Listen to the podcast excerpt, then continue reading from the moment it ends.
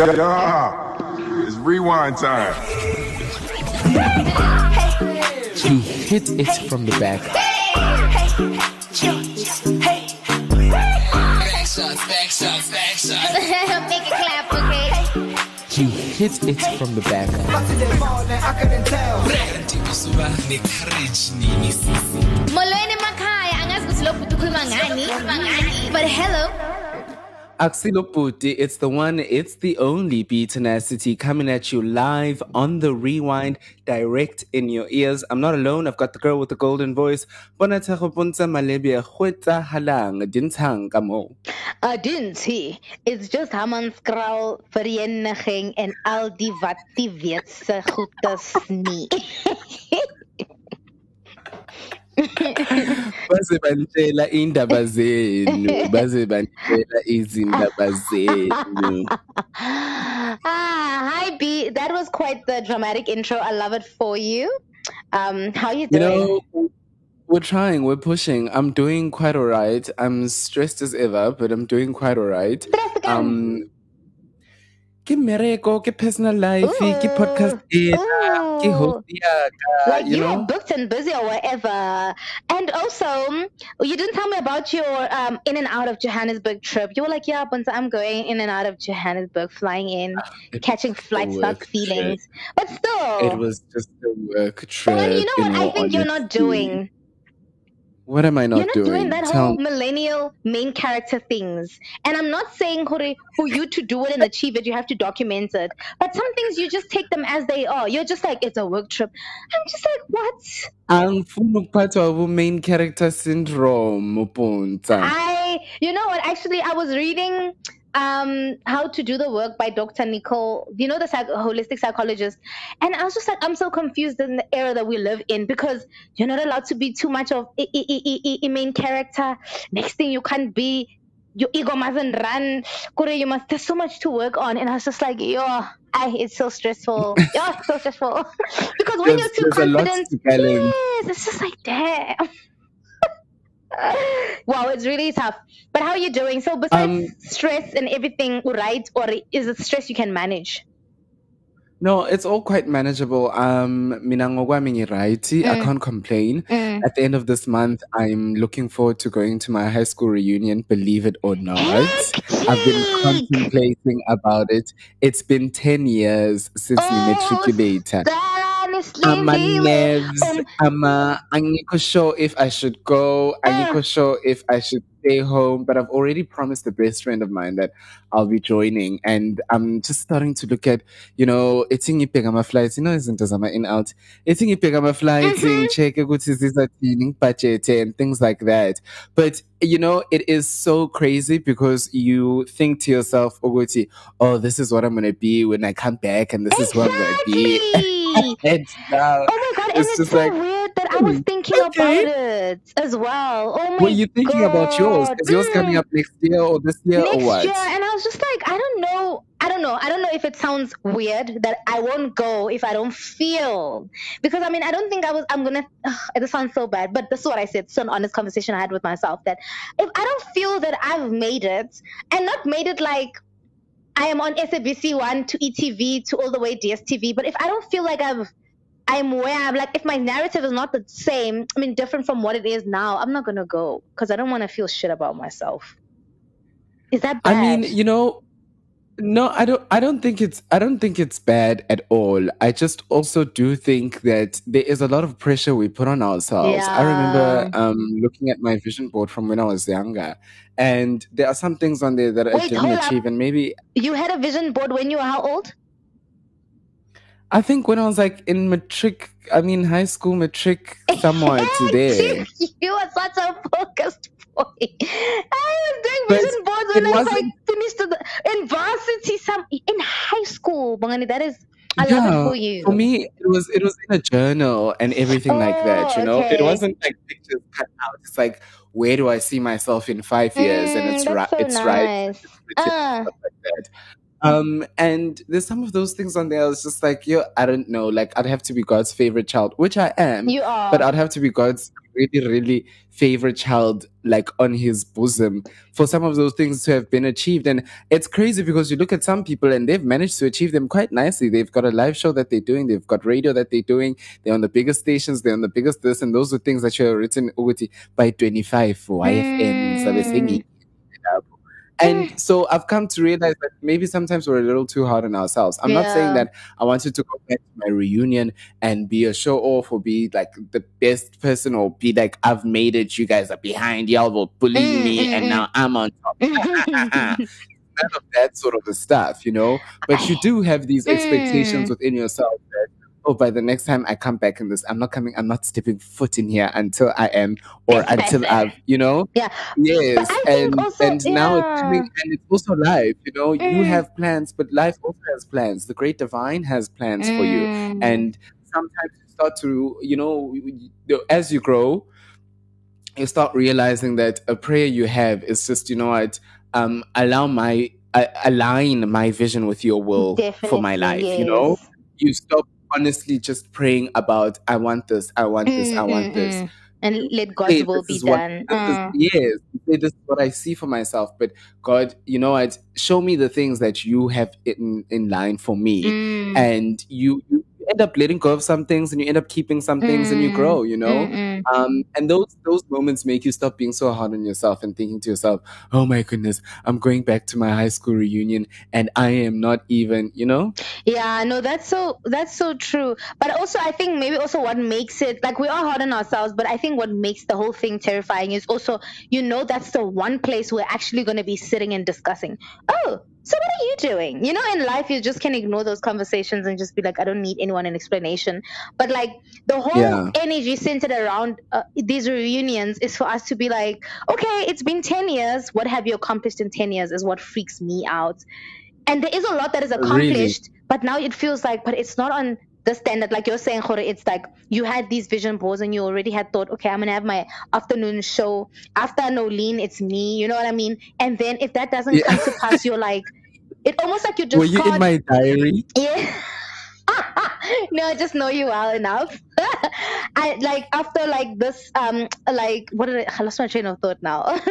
um yeah, so it's, it's centered around that and then it's almost like when we even if we've accomplished there is a lot that we've accom- accomplished, but it's like ah, but it's not on, on a grand scale on a scale where people will deem it as something that is that. I think that's where the problem comes. And that's what I was saying now earlier that yo, there's so much that we need to navigate with this whole mental health thing like also like validating yourself and also knowing what's enough and what's not enough or what's the ego or what's the oh a lot is going on also can i ask who plans the the the the, the, school reunion Well, um, a, a, a fellow fellow friends of ours uh, got together. People in our grade got together, and they were like, "It's time. Let's set up a group. Let's set up an administrative team.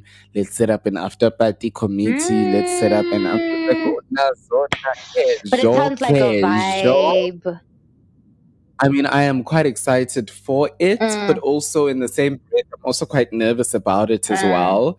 Um, it's been a long time since we've seen these people, and it's just those expectations. But also, sis badala manje, hey, you Yeah. know, Mm, so mm, mm. like fuck you and your fucking expectations, and I'm Mm. gonna fuck my own expectations out the window as well Yeah. because who am I to come 10 years later and look at these people and expect them to either have changed or not have changed Mm, or to be like "It's what it is. I'm Mm. gonna get there and see and find what it is. mm. I'm just also very excited to connect with the people I had a good time with back then who aren't a part of my everyday life now, you know? Like, yeah, those best friends that stay with you, that Mm. you like chat to constantly. But there's those people that you actually laughed with in drama class, um, that you had a good time with, Mm. and you guys don't talk right now, you know? Mm. My parents said something to me uh, when I was growing up that, you know what, the one thing about friends is that friends nisahlanganiswa ama common interests, and once ama interests wenu ashintsha, Mm. then you won't stay as friends anymore. And if you think about it, primary and high school, our common interest was school. Mm. It was our biggest interest, whether we liked it or not. And that's why we were able to find friends there. Mm. And once that interest left our lives, where it wasn't that particular school, but it was a different school in a different city, or it was in a different environment, Mm. um, you tend to lose connection with some of those people, even if you are in the same Wits all together and you were in high school together. Mm. Purely in being in separate departments, sometimes you, or even in the same department, like isn't zinjalo, hey, Mm. even nihlukane sometimes. So I'm excited to see those people. A friend of mine said she was um, in a club with another f- friend of ours from high school, Mm. and they spent the whole just you know re re-encountering stories and quoting teachers and quoting and they are in this club instead of dancing to the music that's playing they are busy laughing at each other's impersonations of our Mm. english teacher Mm. Or our uh, friend in high school and stuff like that and i'm like you know th- th- those are the moments i want to go back for Yeah. No, those are the best moments. And now when you're mentioning all of that, I'm like having like flashbacks of all the moments I had in high school with my friends. And I'm just like, that would be so magical to sit with those ladies again and just hoy and connect just connect i've and laugh. literally kept my matric jacket and i still have it i brought it down to a whole other country Mm. with me and I want to take it with me again. And maybe after this reunion, I'll burn it or something like that.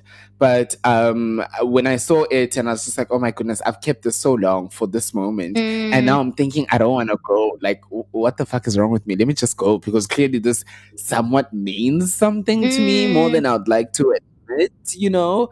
Uh, so I'm just gonna just go. But hopefully, this is something that's done every decade 10 year reunion, 20 year reunion. If we keep on doing it like that, I'll be relaxed. But then those things will get sad because Mm. each year, kuzabe kushoda already lay 10 year kono iwano shotayo, and it's already like, oh my know, in my school, we Um, have so- gang people, Baba Shotang, so that would be so sad. Yeah, that would be extremely Yeah. sad. But let's not talk about morosing matters. How are you doing with the golden voice? Can you bring us back to life? Oh, yeah, let me bring us Can back you to let us that. Let me know? us back. Oh, yes. Oh yeah, you know, I'm on Scroll. Like, we're doing the most here. Um, whew, how am I doing? Um, you know what? I am. I am. I think right now, because I mean, I really love the intro to the show. Like, it's very. I thought I was gonna take it to the top, but when I calmed down and thought about it, I think I am. I don't know. It's not like me. Oh, you know how I'm always on top. Like, yeah, guys, how they do, how they do. I'm just feeling like I don't know. Like I'm feeling sad, but I'm not sad. But like also I am at like the best place with God, like the relationship I have with God. You know what I'm saying? And it's so weird. I'm like, yo, I'm mm-hmm. feeling so sad, but I'm really having such a great time with God. Like, you know, we're connecting a lot. Sad. Huh? Why sad? I don't know. Like it's just like that life thing. I don't know. Maybe it's like India fatigue. You're just thinking about your life. There's just like a lot like you think about, you know, existential crisis, like those things, and you're like, oh, hectic. But but it, that's just that. But it's not like I'm feeling like like I just like that I'm in control of like not in control of my mental health, but it's like it's almost like my body or the the things that I like always say that I've adopted. I know how to put them in place. Now I don't like let the anxiety run me. As soon as I wake up and I have this feeling and I'm like, okay, this is not good, I will go into like let me do a, a hectic like a movie a, a more in in length in depth uh what's this meditation then I will do a more in-depth prayer. Not that I will be doing a drive-by prayer, but prayer, but like I'll just be like, you know, I pray and I do devotion because I, t- I pray every day at twelve, like at twelve. I set an alarm and I pray. Midnight. No, no, no, in the afternoon. Okay. Yeah, that's during lunchtime. That's when I pray and whatever. But in the morning, I do devotion or whatever. But I go in depth in like that time. But I just like that I can put things in place. Now I'm not like letting the anxiety run the whole day or the whatever feeling. Like if I'm maybe uh, like for instance, I don't go on social media before I do all these things. If I don't do my prayer, devotion, and all those things, I told myself I'm gonna stop doing that. I need to have God. I need to have myself on fire before I come in and have other people's energies come in because obviously I'll, I'll be projecting. I'll go on Bongani showing that he's at the beach and I'm like, oh, you know, naturally you're like, oh, I wish I was at the beach. No, I don't want that. I want to wake up with gratitude. I want to wake up being thankful and doing all those things. And then I go on and I was like, then when I come with that perspective from what I've done, when I've done my morning routine, I look at Bongani at the beach that, you know what, um, that I'm just so happy that you're in that place. I, I, I there is no envy in that sense. Like, oh, I'm like, oh, one day I'll be there, but I'm like, but I love it for him, uh, and I'm grateful that he gets to experience Yeah. that, you know, and then also be grateful for where I am today. You know what I mean? So yeah, it's one of those things. So Yeah, it's not no. like complete sadness, but it's like also that thing where you're just like happy you can navigate your things and place them. Like when I'm have my period, I know okay, my period's coming up. I'm not depressed. I'm not. It's not. It's just because my emotions are all over the place. So I need to acknowledge and give the period or how, all these three days what it needs to give. Give it that, and then after that, then I know that okay, we're back to normal regulation or whatever. But yeah. Anyway, so this past weekend I tried socializing. Sorry. Sorry. That, that sounds that sounds really Michelle Obama becoming again. Thanks, There it B. is. Thanks, B. Uh, I'm happy to know I still got my my thing. Um, okay, but I, Yeah. let me tell you what another another Michelle Obama moment that I had this weekend. So this Saturday, I decided that I want to start socializing again because you know these people, us new age millennials, like doing this thing where we we want to learn all this. We don't want to do the yogas. We want to learn all the psychology jargon, all these things. We just want to learn them, but it doesn't help when you don't go into the actual um, field to practice and know what still needs to be, what still needs to work, what still needs. Because I can't say that forever, like, I'm not going to do relationshiping because I'm like, I need to do the work. But truth is, like, some things really need you to be in the space to know that oh i've actually i'm working with this and this is what still needs oh this still triggers me oh this is still traumatic for me that's how i'm understanding it but i use that not like in Yeah. a relationship thing but i was like okay let me socialize because yeah, I'm working on boundaries with myself and with people. So I decided that okay, I'm gonna go socialize. I go to the surprise party. Yeah, a friend of a friend's. Uh, I arrive late. Um, I, I bleached my hair, so I am feeling main energy. Like I've got like, is it white hair, whatever? I don't know what this color is, but I'm bleached my hair. I'm feeling, you know, Yeah. yeah. So I, platinum ball, Yeah. ball blonde one. yeah. So I'm at the. Um, oh, sorry, I've got a. Oh yeah. Um. So I I I I arrive fine. I get there. It's like you know chilled vibes or whatever. So before I go there, I prepare myself and tell myself that okay, you're gonna socialize because I don't know when last I socialized. To be honest, but like that kind of setting, the last time I was in like like a party kind of setting was like January. Believe it or not. So now to do this now, I'm just like Yeah.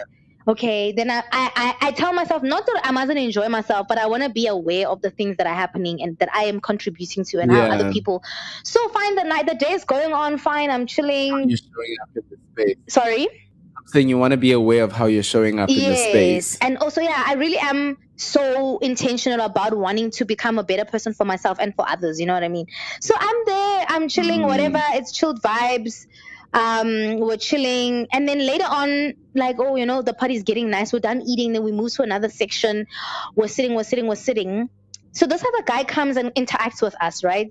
So he's interacting with us. Yeah. I have nothing against earrings, but I know the way I putting it's giving R. Kelly. The snapback yeah, is also giving R. Kelly. Like everything about it was just I was like, this guy. Anyway, he's a nice guy. And again, I don't want to project. Like I'm it's just his dress code. And naturally I always check out your dress code. I'm like, child, this is giving this is the last time you have a conversation with me. Like, no, thank you, sir. I know. anyway, so fine, we're chilling, we're chilling. Shallow, shallow. Yeah, very shallow. Like that one, I won't even lie. And I will, I, yeah, no, it's my brand. So fine, we go, we move to another section now. After some people leave, we move to another section. I tell myself I'll leave at half past Yeah. eight. So these are the rules I'm telling myself that this is the amount of uh, uh, alcohol I'll drink at this time. I'll cap, I'll drink water at this time. Like that's what I want to do. Like I want to be, create those boundaries. I don't want to be in a space because homo night keep taking the vibes. No. If I told myself that this is how much I want to go, like this is the capacity, I'll go. Unless let's say I feel like the space was safe, that's safe for me to feel like you're Yeah. let loose. But no, it, it wasn't that. It didn't feel that safe for me after we got to the second section of the party. I mean, the last section of the party because like we're talking, right? But when just imagine I don't know how far your door is to your main area or whatever. But let's say I move 10 steps Yeah. to almost 20 steps back because this guy was invading my privacy like that and my space. You know, he's talking to me, but this person is like, like in my face, like you know what I mean. And then he's, I'm, I keep moving back, I keep Oh. moving back. He's talking like his hands are touching my shoulders. I keep moving back, I keep moving back. But I don't know what it is about that moment. When I came home, I was reflecting because after that, I was just like, okay, let me just uh, drink water. When I was done drinking water, I drove back home. It wasn't far, it was like five minutes away from my house. I get home. I sit and I'm reflecting and I was like, I got upset, like, and I shouldn't have. I beat myself up for not telling that person. And those are the boundaries I want I, I say I want to set. And usually I don't have a problem with that. But it's also like there's this problem or this thing with girls feeling like you don't want to ruin the vibe for saying somebody mustn't touch your shoulder or in, you know, invade your personal space. Mm. Like you shouldn't be so close up to me. You can have a conversation. I literally moved from where we were sitting all the way far from where we were sitting, and he couldn't see the distance. He had to walk back. That's how much I was moving back. But I, when I got home, when I was Oh reflecting, exactly. And when I sat home, when I got home and I was reflecting, I was so upset for like not pushing him and telling him like, "What the fuck, dude? Like, give me personal space." Number one. Number two, Yeah. you don't have to talk to someone touching their shoulders and doing those things. I haven't given you the permission to do that. You know what I mean? I was so mad at myself, Yes. but I was like, no, give yourself grace. Like, cause I was mad that I, I, I, allowed someone to like invalidate You me. yourself to- Yes, but again, I was just like, no, you know what? At least now you're self aware is what I like now. It's like I'm not like just going and cruising through life. Now I'm like really conscious of my interactions and not that next obviously we live in South Africa. That's something I'm always like looking out for. Like I don't want somebody to invade my personal space. But also it's fine even if I must leave the party early or people think I ruined not ruined the party, but like I want to stand up for myself. I want to be like, no, sir. I Yeah. unfortunately don't feel comfortable with our conversation or comfortable with you. Please move away from me. You can talk to all the other girls. Like he was creepy, and I also I told my guy friend about what happened. We're catching up, and he's like, "Oh my god!" And that guy is not even like their friend friend. He was just invited because he met the the guy who was at the the the, the party boy, Mr. Party, Umumitile the week before. And I was like, yeah, makes sense because everyone else who's friends with the guy, you know, knew their place. They can acknowledge that, oh, you're so pretty, whatever, without them feeling like they must be oh R. Kelly on you. Just because you're pretty, and, like they have to hit on you now. It doesn't Just because you're pretty to. and just because you're gay. Mm, and I think men do think like girls like that. Like for me, Bongani, let me be honest. Like, and it's gonna sound like, oh, that's a lie. I really genuinely appreciate not being hit on if I'm socializing. Unless I connect with someone, and I always mention this, I'd rather connect connect with someone and we laugh, and I'm like, oh, you know, this is really nice, you know. But not hore when I feel it turns Yeah. I can sit there with, we can have friendly conversations. You don't need to want me to be in your life. It's okay. But some people feel like, yeah, we need to. Yo, it was so creepy. And he said, okay, sorry, last thing. He's like, yeah, you know, um, I, I, I was studying accounting. and I was wondering, like, how, because he said he's 28, but he was sounding like he's 20 or 19. You know, after you finish matric and you're trying to figure out what you want to do with your life, he's like, yeah, I was studying Mm. accounting, but I quit that because you know my parents just want all of us to be, um, you know, to be doing something in academics. But now I'm studying medicine, and I was like, oh, okay. I think he wanted me to have a reaction, right? And he like literally looked at me to like oh, have a reaction. I was like, oh, okay. And, and he's like, yeah, don't you don't you like the sound of that? Someone saying that, oh, like, oh, don't you like the sound of that? Like me being like telling people that my boyfriend's a doctor. And I was like to him, no. Oh, and he's like, yeah, telling people that I would fuck. Uh, uh, uh sorry for the for the language. Uh, I'll sleep with um with a with a doctor. And I look at him, I'm like, lol, no. I wouldn't like accounting sounds better than that, and accounting sounds better than that. I don't care for doctors or whatever. I don't even care for that. Like then Yeah. I was like, and he's like to me, yeah, you know, you know. I, also like, um, sex would be better because I know the body parts. I'm like, what in the grade nine is that conversation? Yeah, no, that was honestly a grade nine conversation. That, Body. that, So because you did. Oh. Yeah, it's lame no. because it's like so grade nine when you st- I mean grade ten when you're doing you start doing life science and you know body parts. Not even grade nines did that. Grade tens, I was just like this guy. This is so. I, I, yeah, that is giving me main loser energy. But yeah, anyway, after that interaction, I just like was like, you know what, I shouldn't have let What that. kills me yeah. What you say to yourself, like, I'm going to go out and socialize. Yeah. And you go and you socialize. Ah, right. And sometimes I'm like, Bunzalwana, you're too friendly. But I'm like, I don't want to take that away from me because I really do enjoy being in conversations with people. That's also what makes you a better, like, I feel like when you're a radio host or whatever, it really is nice to have these kind of conversations and also, like to meet people. I really like having conversations. If I could tell you the conversations I had with the ladies there, you'd be shocked. But that's for a chat for another day. But I really do enjoy talking to people, interacting with people, laughing. But then you have that bad apple. You know what I mean? So I just need to just recognize him as that. He's the bad apple. But otherwise, overall, the experience was nice. I got there when I wanted to arrive. I left when I wanted to arrive. I didn't feel the need to drink Like I just had one can or, or one and a half. I ate as much as like I felt I can or wanted to. Usually I'll be taken by the vibes. I'm like, yo, but it's short shots. No. I'm going home at eight. I was gone. eight o'clock I was gone. You know? So yeah, he's the bad apple, Mm. but all in all, I'm happy I, I I'm socializing. I wanna do more of it. Yeah. Yeah. You know what I want to do more of? Uh-huh. The show. So I knew what, you were what, what do we have? what do we have lined up for YouTube Digest today? you should I just we're talking everything um YouTube, of course, and influencers, things that happened over the weekend, shows that we've been watching, and uh this new feature they're having on uh, rather you know modified uh, feature they're adding on YouTube Digest. And um Mzansi, Um, Mzansi recap, we're going to be speaking to a fellow artist and we're going to be trying to figure out how the lockdowns, the different levels of the lockdown have affected artists in Mzansi. So you might, Ugh, you, I love you it better make already. sure you stick around. Mm. Yeah, I'm also loving it already. But for now, let's get into your favorite segment, Rewinders. A word on the Word street. on the street. Come on! Word on the street. Here we go again. Word on the street is the time where you get to hold onto the mic and you get to let us know your thoughts with regards to what are you thinking about a certain question we have for you. This week, we're asking you as an independent artist, how did the lockdown affect you? Oh my goodness. I mean, there were very multiple levels of lockdowns. Government had tried to even promise to give us some help, but we're going to get into the details of that with um, our guest joining us a little later on. Puntsa, were you still a freelance independent artist when the lockdown had started? Mm, yes, it, it I, I was. I had. I remember we had this conversation. Like I wasn't with an agent or anything, so I was like basically starting afresh. And then lockdown happened, and then that put a lot of things into perspective as to like what I want to do career wise. Like I almost like thought, no, I don't think I want to do this anymore. Um, Mm, yeah, I was just like, yeah, I don't know. It's giving not that I wanted to quit. Obviously, I'm I'm not quitting, you know, being an artist. Like I feel I passionately now feel that I it's something I'm called for to sing, you know.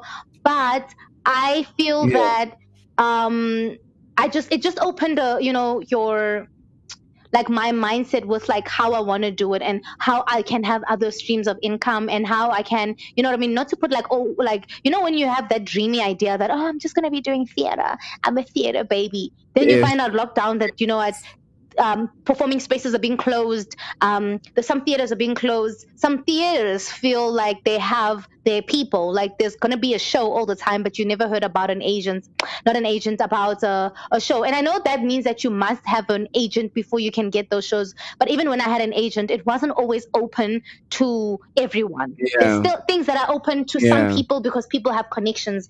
I feel like most jobs, I don't know, but in our space, I feel it the most. Like you're like this person is forever booked. And not that they don't deserve to be booked but it's because they're in they, they're chilling and speaking with people in certain rooms. And that feels like it closes you more out. And hence i was so passionate about the conversation last week yeah tiktok. And then also like while you're obviously trying to get into those spaces um, obviously spaces that allow you to thrive because i don't want to be banging on doors or spaces that are just gonna use and abuse me but like spaces that will allow me to Yeah. thrive is spaces that i want to be in and have my name mentioned in those spaces. But again, that's why I also want to use while I wait for those spaces to open up, I want to be doing things because it sucks to be like because if I'm saying I'm going to focus on my plan B, let's say I'm like I'm going to go back to school, which I want to do, and say I'm going to uh, further my career and other things. But again, I want to focus on on maybe like school. Maybe I want to do the singing thing, and not that I'm saying I have a plan B, but I also want to be that person who has multiple stream of income. I don't want to just be like, oh yeah, I'm gonna be desperate to do this show, this gig, or even if I don't have creative juices flowing, I'm going to just be, you know, taking this gig because you I'm so desperate. Yeah. But also, I have no doubt that God will provide. Like once you know that happens, because He's always done. But once that opportunity arises, you know, shit's gonna hit the fan, and I'm gonna be amazing. But it's just like it's changed a lot, like about how I view myself and the kind of artist I want to be, and you know those things that are like Yeah, in depth, those yeah. Michelle Obama moments. Like it really did change a lot Yes. of um a lot of that. Like also viewing like baby Zhang, other people not continue not like you not continuing the arts like some people who have like full-time jobs and still doing it on the side or whatever now i'm just like at first i'll be like oh no why are you giving up on the art or whatever whatever but also i'm over Yeah, the conversation of this whole struggling artist thing like it's not a cute look. And i'm also a child of god. I want to be look, looking good while i'm doing this. So i'm sorry. Yeah. i love it when people want to you know what i mean? You're doing you're not neglecting it but you want to be able to fund this dream Mm. of yours because some doors are not open yet. And while you do that still you know keep the fire burning or whatever. So that's everything i've gathered. I don't know if i answered the question but yeah it really covid did put a lot of things into perspective So, you know, um, for me, what you're speaking about with regards to just the thought of where's my future going and the existentialism, Mm. I think you're touching on something that's quite important. And it's something I think we, we tend to overlook. It's just the mental um, impact the lockdown has had on independent artists. And I want to say independent artists, but you know, you could, this one, you could branch it out to all artists. Mm. Just not having that release. I remember seeing Jacques de Silva at some point like lift his bed and put it to the side and all of that just to create space in his house Mm. so that he can do a movement piece and just move in his space, you know? Mm. Um, so for me, you speak about that whole existential, am I going to stay in this or do I need to look somewhere else? Is this for me?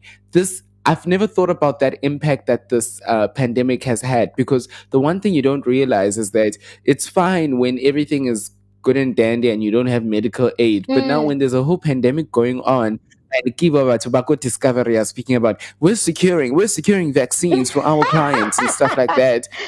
Like, if you feel the pressure, hore- my goodness, like why am I an artist? I could have been I could have been securing the vaccine for my granny and my mom and we could all be on medical aid. What if this thing like you need medical aid to survive it or a certain Mm. medication? Or you know, ventilators, ama oxygen, Mm. do Mm. isn't just checking up on your blood oxygen levels. Visit to, right? You know? exactly So this pandemic sort of made you realize, you know, my career, especially as an independent artist. First of all, when I am being in a lockdown and I must be in these four walls all the time, it's a Mm. bit much for my brain. Mm. But what about job security? And in that job security, what are the benefits? People work and they, and I mean, it's a catch 22. It's either you're going to work 30 years at Xerox and have benefits and make sure that you've got medical aid, or you're going to express yourself and go with the wind. But know that if you get, if you fall into someone's windscreen and you splat, you splat, you sploop, babe. There's no medical aid that's going to recover you. Like, it really bad into yako, yes. and let me tell you now eh, you know what? It sounds so simple for other people who've got like your normal job and they've got medical aid and whatever. But like at that time having medical aid was so dire because like the things you're mentioning like like there were a lot of people who were getting um like just with your mental health. Mm. like don't even underplay the importance of even affording a psychologist. Not um i remember when i was on medical aid i was a- the medical aid paid for my session so i didn't need to pay like anything. I was under medical aid and that's that that is a thing i got you know what i mean? I didn't have to pay an extra whatever amount whatever Yeah. whatever. So things like that there were people who had the privilege of actually being able to either have parents or them afford to be not even afford have medical aid. So if you're not and I actually had an interaction with someone and they're like, um, why aren't you doing therapy if you feel that we are Goisha? I was just laughing. I was like, "Eh, let me not even answer this. It's going to depress me even more. Because I said to him, I'm like, no, medical aid I mean, I was like, therapy is expensive. And then another time uh, we were talking about mental health and he's like, oh, why don't you do therapy? I'm like, oh, sir, do you want me to spell it out? I need a medical aid. And paying, Like, exactly. pay- how many how many different ways do you want me to say this to you? And and imagine paying 1.1 every time. An independent artist, you don't know when your next gig is coming, and I'm gonna do. Uh, pay for my am I prioritizing my mental health or am I prioritizing my like it's like now you must choose like are you gonna eat or this or are you gonna focus on making sure you get to your next gig or are you gonna focus to use that money to create it's actually so ghetto actually Bongani now that I'm breaking it down being an artist in this country is so ghetto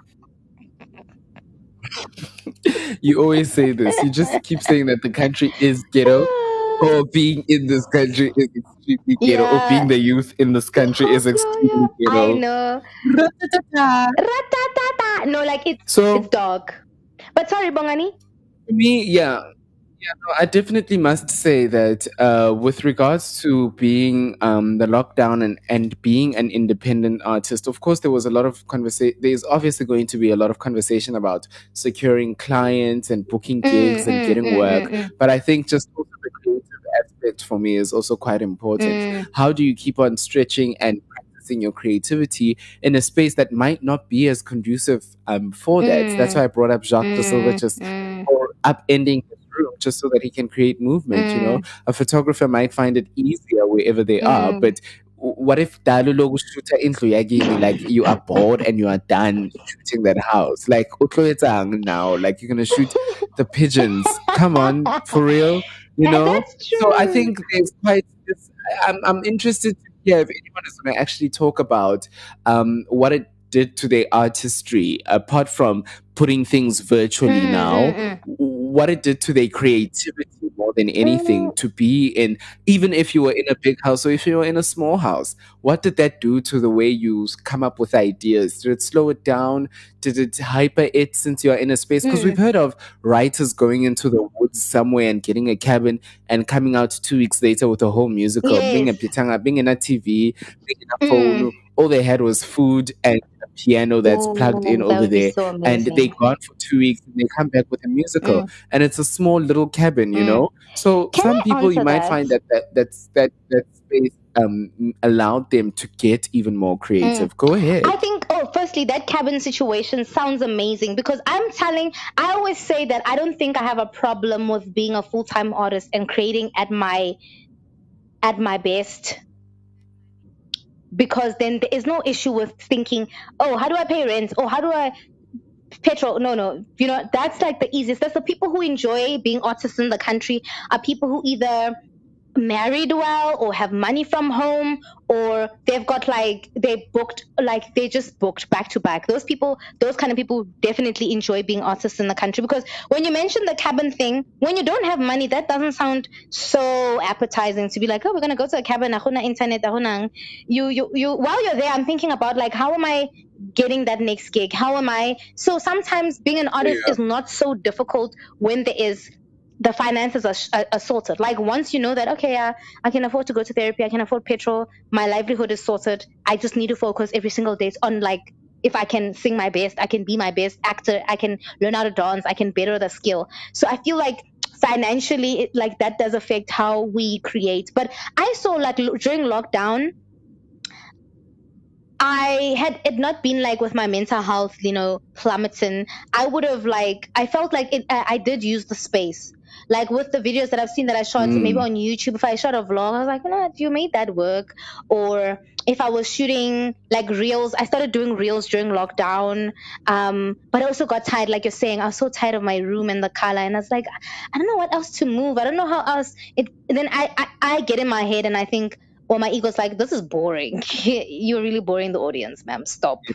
Or like you're feeling like, ah, kaluo pela in this room. Really, you know what I mean? So, but there was, I felt like with in the beginning, I did like really try, like, you know, you have no idea how many times I've moved my room around, you know, trying to find angles, getting backdrops, even for when I was still selling on my shop, like those things, like I would like, okay, how do I use the space? Um, also, sometimes you also want to use the nice space of the house. So if it's not a top billing house all the time, you're like, okay, how do I make my room fit my aesthetic? Da da da da da da. da. So it's all of that as well. But I felt like I did use it, but after a while, you feel so congested. Like it just feels like you want to scream, like, oh no, this can't, I can't, I feel I don't have freedom. Like, yes, I'm doing it, but it just feels like no. Because there's no there's no freedom to do it 24 7 because you're working around other people who are normal, got normal jobs and their schedules. You know what I mean? So it was Yeah. also, also Yeah. lockdown. Um, lockdown. Your brothers would come. My brother would come. My nephews would come. That was lovely. But maybe then you plan the schedule to be like, oh, I'm gonna work on creative, what what, and the creative just a fire that week. You can feel yourself, but then you've got family over, and then even if it's a big house, but there's so much you can do with people running around or people just walking in your room, or you know, yeah. So it's not as easy. Like I, I don't want to say like, oh, being an artist is easier when you have money, but like imagine if I had a uh, a studio, Like even if the house is packed to the brim and we have everyone coming over at my house, but the fact that I have a studio or that space, Mm. even if it's a John studio or or, or like you know soundproof studio, just having that to Yeah, yourself, for money. or a YouTube That studio. That would be so amazing. That's like the goal for Yeah, my that house would be one so day in the amazing. future. Definitely the goal for my house Mm. too. Let's hear what Mzansi has to say about how the lockdown has affected independent artists. Good day. Hello. My name is Zweli. Hi, and Zweli. Hi, Zweli. I am a photographer. Hmm. Oh, nice. The lockdown has affected me as a creative, Hey, Uzweli, ngathi ku e-news. particularly in the events section, as the lockdown prohibits and kind of limits the amount of people that can be in an establishment, hmm. and that affects me hmm. as an events photographer. Mm. I think what's very interesting about that is that if I've got 50 guests of honors and esteemed guests for an event, as much as I want to have someone take pictures of it, like I can easily hear someone go, Marasina my phone, you know? Like, why should we add another body? That's gonna take up space, Mhm. and now um, we it's gonna take up a whole number Mm. whereas we can just use our phones or we can use um digital cameras or like have a photo Or booth or something like that you know Pictures. Yeah, we've got a camera. Uh, just ask your assistant to take pictures. Yeah already gonna be at the event. exactly exactly But- exactly she's gonna be Mm. there that's gonna be one of her duties as Yes, well but like, isn't it weird how already that suggests where how people take us, like in the um, I mean, like as an artist, like how you how they rate you. Like you literally go Yeah. at the bottom of the list. Yes. Yes. And I mean, you see it everywhere. You see it at weddings. You see it like the last people to get fed are the photographers and the performers. Like, if you're going to be a wedding singer, last. And not that you should be eating first or anything like that, but No, definitely eating quite at the bottom of the That's what should be happening. Hybo. Ha, kumele kucule wena when the family is eating, No, no, Jenna. Okay, okay, I get it. When they're eating, but at least having someone who's like prepared it for you. Like there's some people who do like who know how to do customer service. Like they like do, is, is is is that the band eats. We put we have a separate section for the band. Enough food knowing that this is gonna be for the band and the singer, or this, this, this. Other people just don't care. Like, ah, utagra the the crumbs or whatever we had. That's not nice. Did you see? Did you see? There was once a time where there was these uh, memes of photographers at weddings, um, showing how they all eat, and all of them are like behind a chair on their knees, not on their knees, like on their haunches, busy eating so that the people ngathi akafuni ukubonwa ukuthi uyadla or something like that. Like all the pictures that people kept on showing are of photographers behind some sort of chairs in some awkward position trying to eat quickly so that they can get back to taking pictures or something like that. Um, but I can definitely hear the events thing. Apart from the numbers of people at events, just the fact that events were somewhat shut down. There was when it was the hard lockdown, you couldn't even get together with your family to break bread. was- People had to go see their grandparents outside their cars and wave at each other like we are living in some apocalyptic state, Mm. you know? So for let alone thinking oh Uguti, am I gonna make 50? Am I gonna be part of the crew? Because manja a crew say go 20 and that means they can only have 30 guests. Or now are they gonna cut the photographer as part of the crew and all of those sort of things. So I can definitely imagine how and how you're gonna do photography virtually. Like I do know there are ways of doing it, and we saw people. Was it Naomi Campbell who came out with um, a magazine cover that she shot on her own iPhone? Oh yeah, being directed by the photographer. Mm. Yeah, there was a lot of that. People shooting with drones and stuff like that. But listen, you are in Mzansi and you, you, you you've spent so much time Mm. buying this equipment, and now you can't even leave your house to go shoot, even if it's one-on-one shoots. Like, where's the permit? Mm. Where's the permit? You're gonna go take pictures of someone's pregnancy. What about the country? You know, that's Mm. what the police were gonna ask you. But you know what? Nah? Also, now you're bringing up something very important because um, I feel that what was a great takeaway for me is how we downplay how self-sufficient we are. Like, how does somebody come up that we can do a photo shoot via, like, when all you have to do is be on video call and have great Wi-Fi, and then I can do a shoot via that or via a drone. Like, it has taught, like, the people who are like really also excelling with what they're doing with on TikTok and all these platforms they just didn't say, "Oh yeah, hey, lockdown, we can't do theater shows." Some people said, "Okay, I'm gonna no, lockdown, Kunjalo, let kunjalo, me sit, and then I'm just gonna, you know, wait for the Lord to come back. No, there, there were people who were like, okay, let me create the show, the skit. Let me, everything is gonna, I'm gonna take it up there, and I'm gonna get my audience. Like how Thames was saying that, you know, you're gonna create your own audience or whatever. So I feel like for a lot of people, it did. I mean, you have lessons online.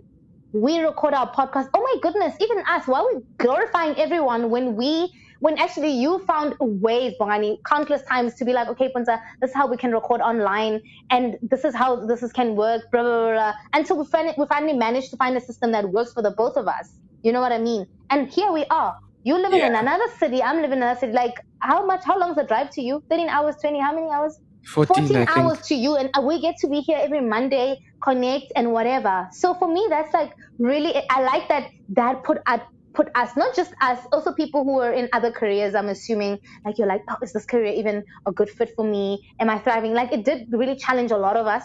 But also if, as a creative if we're speaking about creatives we we really it did shape things like okay this is how i'm going to take things next level online. There's some people that i Yeah. see like i think sometimes i see rehearsals some people who are in dance rehearsals but you're in another city this one's in another city but it's a rehearsal. And i'm like what so i feel like it also forced us to just you know okay reimagine Yeah. Okay, let's leave it there for now.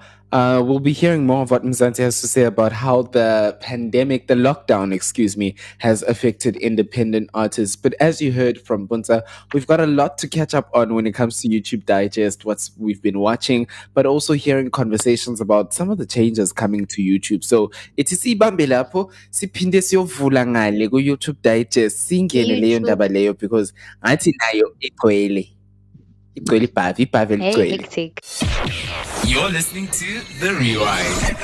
Come on! Word on the street. Here we go again.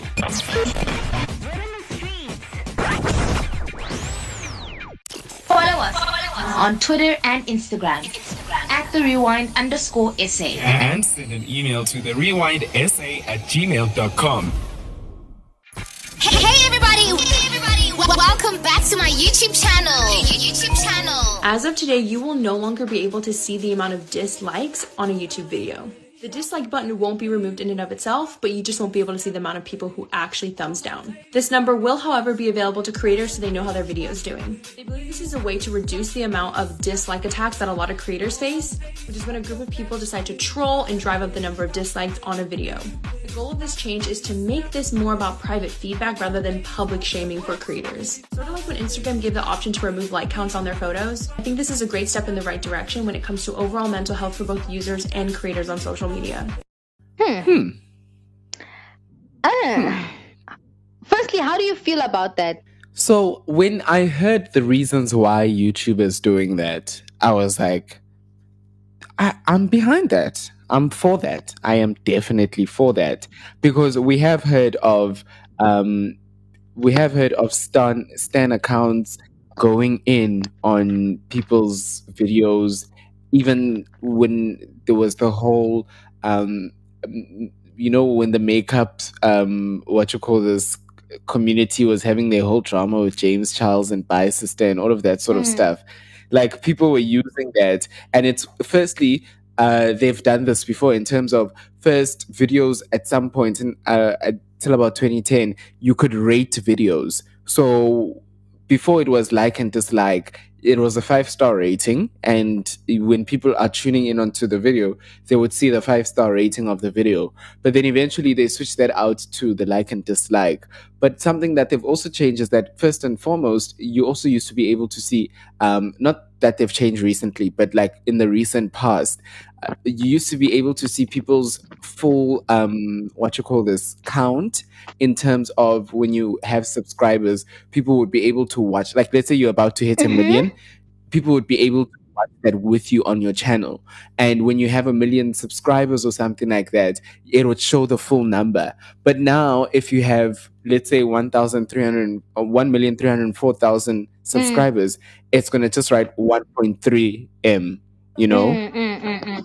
So that so that they can stop this whole you know people used to unsubscribe and they used to unsubscribe in numbers and they would watch your subscriber count go down and there'd be celebration parties and everything like Mm. that. So when they mentioned this, I really stood behind it and thought to myself, okay, yeah, you know, I can hear all of this because people find d- different and weird ways to bully you. We've heard about the BeyHive just putting bees in people's Instagram comments when you say something mean about Mm. Beyonce. They just go and they put bee in every picture. Imagine also a notification until there's no tomorrow, and all it ever is is just bees on all your Mm. pictures. Even if you try and ignore that, it's gonna drive you Mm, crazy at mm, some mm. point. You know? Yeah, no, I definitely, What did you think I, I definitely agree because I actually before this all happened, I used to think about how, um, like there was a video somebody put up where they said they're not posting any YouTube videos anymore. I think it was Emma Chamberlain or someone, but even Best Dressed hasn't posted in almost a year, uh, because it been almost a year with Best Dressed? yeah, yeah. She has almost even on TikTok, maybe it's like been six months since she hasn't posted. But that that does really as a creative, like as somebody who's like really like especially people who go into like, you know, best dressed videos. There's some people who go into that thing and they like they don't play. There's people who sit 13 hours dedi- um, editing one video, you know what I mean, and wanting to Yeah. put all their efforts like creatively, and you're like, okay, this is good as like you, you could take the YouTube video and put it on Netflix documentary and like watch it there. If they took Best Dress, some of her vlogs, and even some of the videos she does, and the amount of work she puts in, the angles, the edits, yo, and everything about her work is is meticulous. And then you would put on Netflix and I'll watch it. Like Best Dresses in one, I'll watch it. Her vlogs on on Netflix. You know what I mean? Because that's how Yeah. much effort she puts in. And then people who want to feel like, no, we're gonna troll, we're gonna troll her, and we're gonna, you know, just discredit the work she puts in. Imagine, imagine Yeah. how that must put you, what what it must put you through as a creative, especially like if it's not constructive, it's just that pure hate and it comes in numbers. And you know what's weird? Like in the social space now that we live in, we are so programmed. Like you could have 99 videos, I mean, uh, comments, people saying, "Oh my god, we love your video," and then somebody just has one vid- one comment that is just so mean, and it will stick with you and make you feel like you're like the worst creative ever or whatever. So I think I like the idea of it being a personal feedback like for you to see okay how can i instead of like because it almost does feel like public shaming when people go and wada wada wada and what's weird is that the- uh, f- Yeah? sorry, always go to your comments. That's the strange thing now. Like, if you're going to be speaking about OTA, it's public shaming and everything like that, people can literally go into your comments and write what they want to Yeah. write. Like, what Mm, does mm. removing the dislike number count? What difference does it make? Is it a sizable difference, like if any? in my head yeah psychologically in my head it will make sense because if i have like somebody like who just wants to be unnecessary i can just delete that comment. And usually i don't know because i've never been like a a multimillionaire like best dressed. I don't know how much hate they get but maybe in a video she gets 5000 uh, comments and then the 500 of them. Imagine 500 people giving you hate. And that's not coming at like a rapid pace. Every other 10th comment is a negative one. I, I do that on TikTok. Some people just be unnecessary or whatever, and then I'll just delete it, delete it, delete it. And yeah, you can delete it. I think maybe the only difference with, the, with can- that is that you you can can delete the video. you can delete the comments, but you're gonna still be able to see the dislike count as a creator. So what difference have they made? I don't know. I think that's why the girl mentioned. It's like the public shaming of it is what feels like. It's like it feels like everyone is seeing that you're being bashed. I don't know. And sometimes, okay, let me tell you also, nah, what I realize is that sometimes with hate comments, nah, when it's there, and because maybe I'm a nice person, but I'm like, mm, or uh, besides even being a nice person, but just you see in the comments because you you like the comments on that comment. So I don't want to create that environment in my comment section. That's how I view it. Like when I delete it, it's because I don't want to create that platform for the people to think they must come here and do that. Yes, that person will keep coming, or those kind of people will come. But because I keep removing it, those people who there's some people who don't want to comment things like that. They'll just rather hide behind the like on that comment. So that's how I view it. But if it's personal to you, for me, it feels less aggressive. So, you know, I specifically started off by saying when I heard their reasonings, I could believe it. But then I watched a video by Marquise Brown. Do you know Marquise Mhm. Brown on YouTube? No. And he was explaining his views. Uh, I'm sure when you see his face, you're going to be like, oh, this guy. He was Ah. explaining his views on why he thinks it's a bad move. And basically, what he was saying is that YouTube is more than a social network. And how YouTube is looking at it is Mm. that they're looking at themselves as a social media network and all the other Oh, social media networks Facebook, Instagram, Twitter, Mm. um, uh, yeah, Facebook, Instagram, Twitter, and TikTok do not necessarily have a dislike button. It's either you like it or you scroll past. And that's how you tell the uh, algorithm that you dislike Mm. it. But Mm. YouTube is more than a social media network, and he argues that it's also a search engine. So, and it's a massive search engine. Um, so if you're looking at how to install your curtains, how to cook a chicken, um, how to change your tires, what you need to do this, or to learn about a specific topic, one of the ways for you to qualify whether the information you're going to be getting from this video is what you need is through the likes Mm. and the dislikes. Do you get Mm. that? So Yes. when when It's like giving it's- reviews on things. yes, to know not before to waste my time on something. Exactly. So now, Uh. if I, as a consumer, cannot see that dislike, I don't know what I'm measuring these likes against, and therefore, Mm. it could be a waste of time for me to sit here and watch this video because I don't Hmm. get the information I need from it, and now I have to scroll to the comments. Or generally, when I see a video and I see it's got so many dislikes, I scroll straight to the comments and you see, Guti, oh no, the installation was wrong in part two. In, in it, then you decide, okay, I'm not going to waste my time, type of vibe, you know. Yeah. But what he was arguing is that it gives you a quick indication of whether this is going to be helpful for what you're trying to achieve or not. And by removing that, then you are not making it easy for the consumer who is here for not the social media aspect of it, but this the how to, the search engine part of YouTube, where you've got a library teaching you about certain topics. Imagine abantu bazofundisa isitswana or isizulu or isixhosa, but there's no dislikes. What if there's someone learning and learning and learning? Ubona ama likes ay thousand. Akazi ukuthi Mm. unama dislikes ay fifteen thousand because the topic is wrong, Mm. and then ngapha the creator has switched the comments off. You know, like Ooh, that's there's that as well. Yeah. Exactly. So for me, I was with them, but then in at the end of the day, you as the content creator still will see those numbers at the end of the Mm. day, And you know, even if you you. delete the comments and it's still gonna affect you. Mm. Whether us as the audience see those numbers or not, yes, it might influence us less to dislike. But if I'm Mm. already on I hate Ariana Grande train and someone who is on that Mm. train with me says, guys, keep disliking her videos. Even if you can't see the numbers, just keep doing it. You know how people say, keep streaming, keep Mm. streaming. No, my numbers now kahle, kahle. Siyazi ukuthi as long as you keep streaming. Yo, What's Uh. gonna stop me from disliking the video? Um, when I know that when you open when I'm an analytics worker for that video, you're gonna see that we're disliking, you know? Mm, mm, mm. No, I definitely agree with you because I was looking at it like you were saying when I initially saw it, I looked at it from the perspective of the mental health of the creators, um, but also based on the kind of content I consume on Thingy. But like sometimes when you're trying to watch um like how to reset your phone video, like you really do appreciate something that comes up and it's effective and it helps as opposed to someone who's like because there are some small things that like really piss off people who are viewers. Like there's a three minute video of how to, to reset your video and there's a five minute video and then the five minute or the ten minute one is dragging the introduction and the person gets to the point. So hence if the people like it more and that's why it's at the top.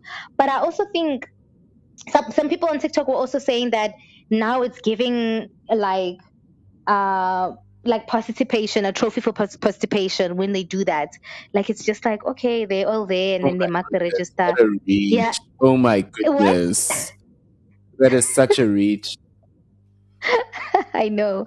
Um, yeah, but a lot of people are agreeing with it. But also, your point makes sense. Like it does make a lot of sense too. But do you think we're um, we're a- lot more sensitive? I don't I don't think I don't believe this. People can be too sensitive. You know, like you can't be too sensitive. But do you think as a generation, like like for instance, some of us I can't handle it because our mental health. Like for instance, I'd need to take a break. But there are some people who can really like if they were of the olden days, they were going to be able to stomach all that hate and continue and thrive against all odds. And then with us, it's like no, we need to adjust things because it's not working for our mental health. I think it seems as though we're more sensitive because you can express it now without judgment. Uh, I think Mm, people of the past only seem strong because they had to fake it, and we all know fake it till you make it. You know. Mm-mm-mm. But now, because people are more vocal about what is what what is not serving them, it seems Mm. like we are a lot more sensitive nowadays. No, Mm. people are a lot more expressive about what's not working for them, and they're gonna and they set truth to power, and they set Mm. boundaries. And Mm. you can't just walk over them and expect them to be strong anymore and grin and bear it and take it. You know, there's been a mass exodus in the workforce and i've seen these stats uh, particularly in america and i'm ashamed to say that myself but anyways where people are quitting their jobs like there's no tomorrow and Yes. uh, that is that shows you that we live in a time where people are not gonna just take it. Like people will leave a six-figure job to just go be a someone who works in a coffee shop because it's less stress. What do i have to take home and go work on? I already know how to make a cappuccino. I already know Mm. how to make a piano i already know how to make a latte macchiato And so what do i. and I'm happy. So what do I need to go home and go practice and go and whatever? It's whatever I'm earning, it's enough to keep me alive. And I've got a little extra here to buy the things that bring me joy and it Mm. is what it is, you know? So I think that right now people are a lot more expressive of how they feel and it's coming across as though we're a lot more sensitive when in actuality this is how we should have been from the get-go maybe we would, Yeah. we would be maybe there wouldn't have been two world wars had people people just been as sensitive and i'm using air quotes right now as i say Mm, this mm, mm, mm. uh, as we are right now you know that's what i Mhm. think do you think we're a lot more sensitive than people of the past No, no, I think I definitely agree with you. And I think what bothers people with all of this um, adjustments with things, and even in the workspace, or even you knowing your worth, and people translating that as, oh, uh, maybe you're so hard to work with, or you're you've got an attitude or whatever. People just are not used to that, especially the older generation. When you express that, no, uh, this job and this position, and I've heard people who say that I'm not taking a position that's it's paying more, but it's more work. But my my my mental health is is is is not doing well, so therefore I'm not going to do that. Back in the day, your our fathers, our uncles, our whoever, they will take that position because they get to drive a. Merc, they get to do whatever, because but they're not happy. There's people who just do that, Yeah. but every day they they drinking themselves to bed, like they're just not happy. But they've got this, you know, in in the streets, your status with King Bongani has this job and he's got this position and lives in this house, but he's unhappy. You know what I mean? So yeah. and then that overall affects us and that's also affected us as children to think or whatever. So i don't think we're too sensitive. Um, i think we'll we will have to wait and see how um, this this whole thing is going to work out and pan out and get feedback from youtubers because obviously they're going to give you feedback onto as to how this new system works for them if it's helpful or you know what i mean? But yeah i definitely agree. We, we're gonna have Mm. to hear from them Mm, mm, mm. I, I think um, also what I like with YouTube is that they don't come up with these things on their own as a company. From when I watch YouTubers, maybe they'll tell you, I went to the seminar with YouTube, and then they actually engage with people who use their platforms as to what we can do to improve maybe the space. That's why they have YouTube Black. Like they recognize that Black people aren't celebrated, aren't acknowledged on this platform. How can we do a space that is safe for Black people? And they do that. So I think maybe with that, maybe they're just doing it, reviewing it, seeing how well it works. And if it doesn't, unfortunately, they'll have to take it back. You know what I mean? Yeah. And TikTok does that as well. So yeah. yeah Oh, over this past weekend, a lot was happening. We were having the memorial service here at the clerk. That nigga is dead. That nigga dead. anyway, actually, number one, can I admit that I was shocked? I was like, this nigga is alive. Uh, let me not call him that. Sorry, guys. Um, that guy is like alive. I was shocked. I was like, he's alive. Even, Yes. my grand was shocked. I was like, I was like, I didn't know. I didn't even care about his whereabouts. I didn't. I just knew that this man did this in history, and that's it. I didn't know he was alive. And imagine, nasense aphila aphila kuri senten aphila monati. Exactly. Anyway, so fine. This whole week, this weekend on Saturday, they hosted a space. Ah! It was like a memorial service, guys. Um, Nabai kind of what is that hashtag? Um hashtag Memorial serv- memorial Yeah, yeah, memorial service, de Klerk memorial service, basically that. And then when I saw it, actually when I saw it trending, I was like, memorial service, did they host a state thing for this man? Please, I beg, we'll burn this country down. And then, here it thugs, guys. We're going to, if you don't know, Twitter has this place where it's called, like, it's a space. It's uh, like, it's equivalent to if you go live on Instagram or other platforms, but that one's a space. You host spaces. You can it's such see a beautiful platform. Yeah. Oh, I love it so much. Oh my god. So they host this space, guys. Podcasters, so of course we're gonna love it. Yeah, yeah. Guys, let me tell you, actually I love before we get into that, I love that with the space, you can be like wherever you are without feeling like you need to have your image on a certain level or have the background or have aesthetics. All you have to do is have good internet and have your microphone if you have or earphones and just communicate with your guests. I love people who do threads. Remember back in the day, you'd create a thread writing everything down. Now you can just put up a state, I mean, a, a tweet. You can put up a tweet and say, guys, yo, this guy dribbled me. People, if the people are keen, then the person will be like, okay, guys, 8 o'clock when I have a space, get a story time. And it's so much fun. You guys are just sitting and you just feel like mm-hmm. you have these friends online. But anyway, I digress. So we have like the space over the weekend, guys. Ni ili memorial service. Actually, Bongani, that space prompted me to feel like, you know what, Naki Batlohi will have a fun and celebrate this death of um Gert. Gert? Clark. Forgive her because she knows not what she's saying. Forgive me. Yeah, um, uh, this man, de Klerk. Yes. So then, fine, guys. There's a ho- there's a space hosted. I forgot her name. I feel so bad. Is it Palisa? Uh, I do think it is, but it's sorry. I'm just saying he's still dribbling you even in his afterlife. Yeah. Ish. Yeah. Anyway, so then she hosted a space, guys. She did a memorial service, and essentially what we're doing is like what you do at a memorial service. We give speeches about like the man this person was. Da, da, da, da. Oh my goodness, guys, it was hilarious. The the thing is that you had to speak broken Afrikaans. We didn't care if you went to those bougie uh, uh, schools where you knew how to speak all that Afrikaans so eloquently. That was not the space for it. In fact, Who's if you were that one nice, person who Yes, nice? like, yes. uh, like, uh, hey, hey, we don't want that Afrikaans. boy. Mm.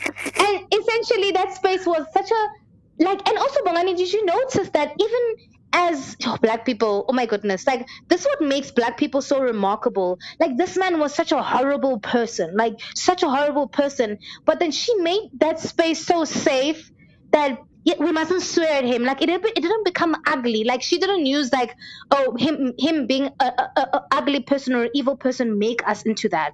Like even when people wanted to come in and swear and say all those kinds of things, he's like, girls, like I'm not comfortable with that. We're keeping Yeah, it clean. We're gonna it have fun. You know, I was losing network because I was Uh-huh. outside and I was walking like that. But Uh. I heard her at some point saying, "Listen," and I think this was close to when she was closing it. She was saying, "Listen, this is more than what I intended it to be, and Mm. I am not comfortable with where this is going right now. So we're Mm. definitely going to have to close it. But thank you for coming through." Type of vibe. I mean, I was dead asleep. I must let you know, I was deep in a nap, an Mm. unintended nap, by the way. Next thing I'm getting a call from Puntsa, and Puntsa's just like, listen, are you busy? And I'm like, no, hesitantly. I'm like, no. and she's like, listen, you need to go on Twitter and listen to this thing. I got on there, and first of all, I didn't know what to expect. I'm like, what is going Yeah. on? You heard the Africans, I'm Uh. like, yes, no it is. Noma kuthiwa isibhunu angisazi, but the verse that I'm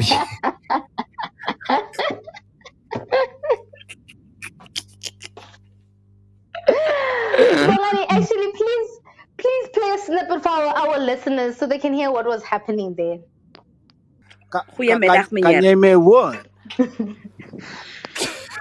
Baie baie baie so. Alright.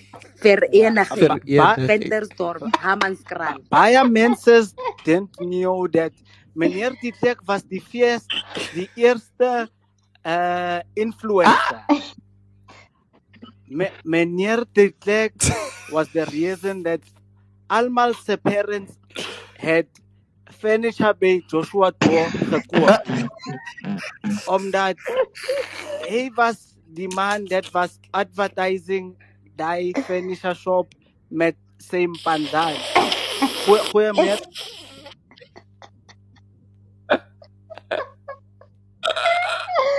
Guys, I can't get over that space. Like every time I go on TikTok, I find videos and I want to laugh because I'm like, that was so genius. Like we managed to, you know, it, it like what he did, you know, can be undone. But also in the same breath, like to have so much fun. And people were like, guys, we're gonna go drink. Let's meet up at this place. We're gonna have a good time. We're gonna party and celebrate the death of this man. And it was like a really, really good day for a man to die. For me, what I absolutely loved about it was Mm. the the reclamation of a narrative in terms of you know I Mm. we're going to be told that he was one man this way. You know, Mm. the newspapers were saying, "Oh, the last um, white president of South Africa is a iti former statesman of South Africa," and people were like, "Why are you not saying the last apartheid president? You know, why aren't you saying those Mm. things?" Call it what And- call it what it is. Yes, exactly. So this was us saying, you know what, under Zozi's mandate, we're going to Mm. enter the space Mm. and we are going to tell the narrative and we're going to take it up according to how we believe it needs to be taken up. Mm, I tears listening to some of those things that those people were saying. I could not believe what was going on there. That was hella entertaining, and I think it was so smart. I think we need to continue it. In all honesty, I believe we should call it the People's Memorial Services. Whenever someone passes away, angithi thina asimenywa kulezi zinto lezi.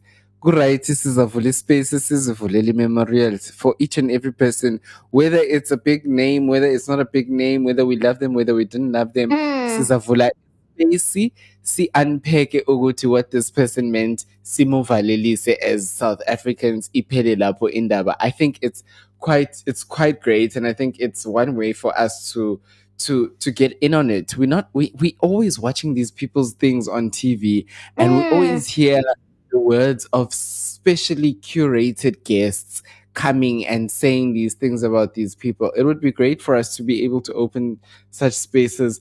Nathi sizibambele yethu sivule sixoxe ukuthi, "Hey, Mm. mina. And I mean, it has the potential to turn violent, but what doesn't Yeah. in South Africa? Yeah. But I do think it would be it is yeah, it would be great. It would be I, I would enjoy listening to something like that for each and every celebrity, politician, Mm. um I don't know what else, you know? yeah, no, I Accountant, definitely yeah. LLB Twitter is popular. The chefs are also very popular these days. For all Mm. of them, it would be great. Yeah, no, that space is very that, that that whole idea of having a space on Twitter is like very genius.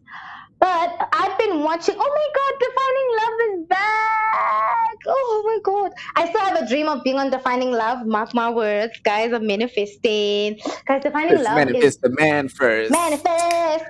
Do you ever you did you say you want to ever be on on Defining Love or never? No, I don't think I can handle that pressure, hey? I think no, no. I wouldn't do it dating. I'd do it married. Okay, I agree with that, but still, even then, I would step into it so cautiously. Oh yeah, no, I'm definitely doing defining love. Uh, Future Bay, take notes.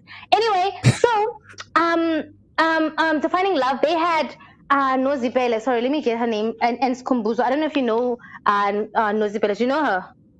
No. So she's the lady who who shared her story about how she was um Oh, Um, yes. Nosibelele Kamanga or something like that. I, I I think just keep it at her name because I don't know if that's the the last name.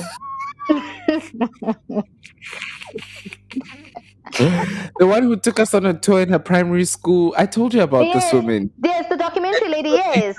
No, we've discussed her. before Okay, in yes. length yes so she um she she was on defining love with her husband but i was just like yo that episode made me cry like i've only had like i don't know if no, some episode almost brought me to tears but like ah no man like yo that it's just so beautiful and not just because i don't know i think something about that man is so beautiful. Like, and I just don't know if we have that. And no, no offense to you, Buti Bongani. Um, obviously, I've never experienced you. I've experienced you as a friend, but I've never experienced you like, oh, like you know, Bongani romantically does this. But like when she mentioned how, you know, after like they met up, you know, they were com- they were communicating via email now, and then. Yeah. Uh, then he he they, they went on their first date. Not a first date, but she wanted to sit him down and let him, let him know that you know she's infected, like oh, unali HIV and stuff, and she tell tell her the whole Yeah. story like she's told us.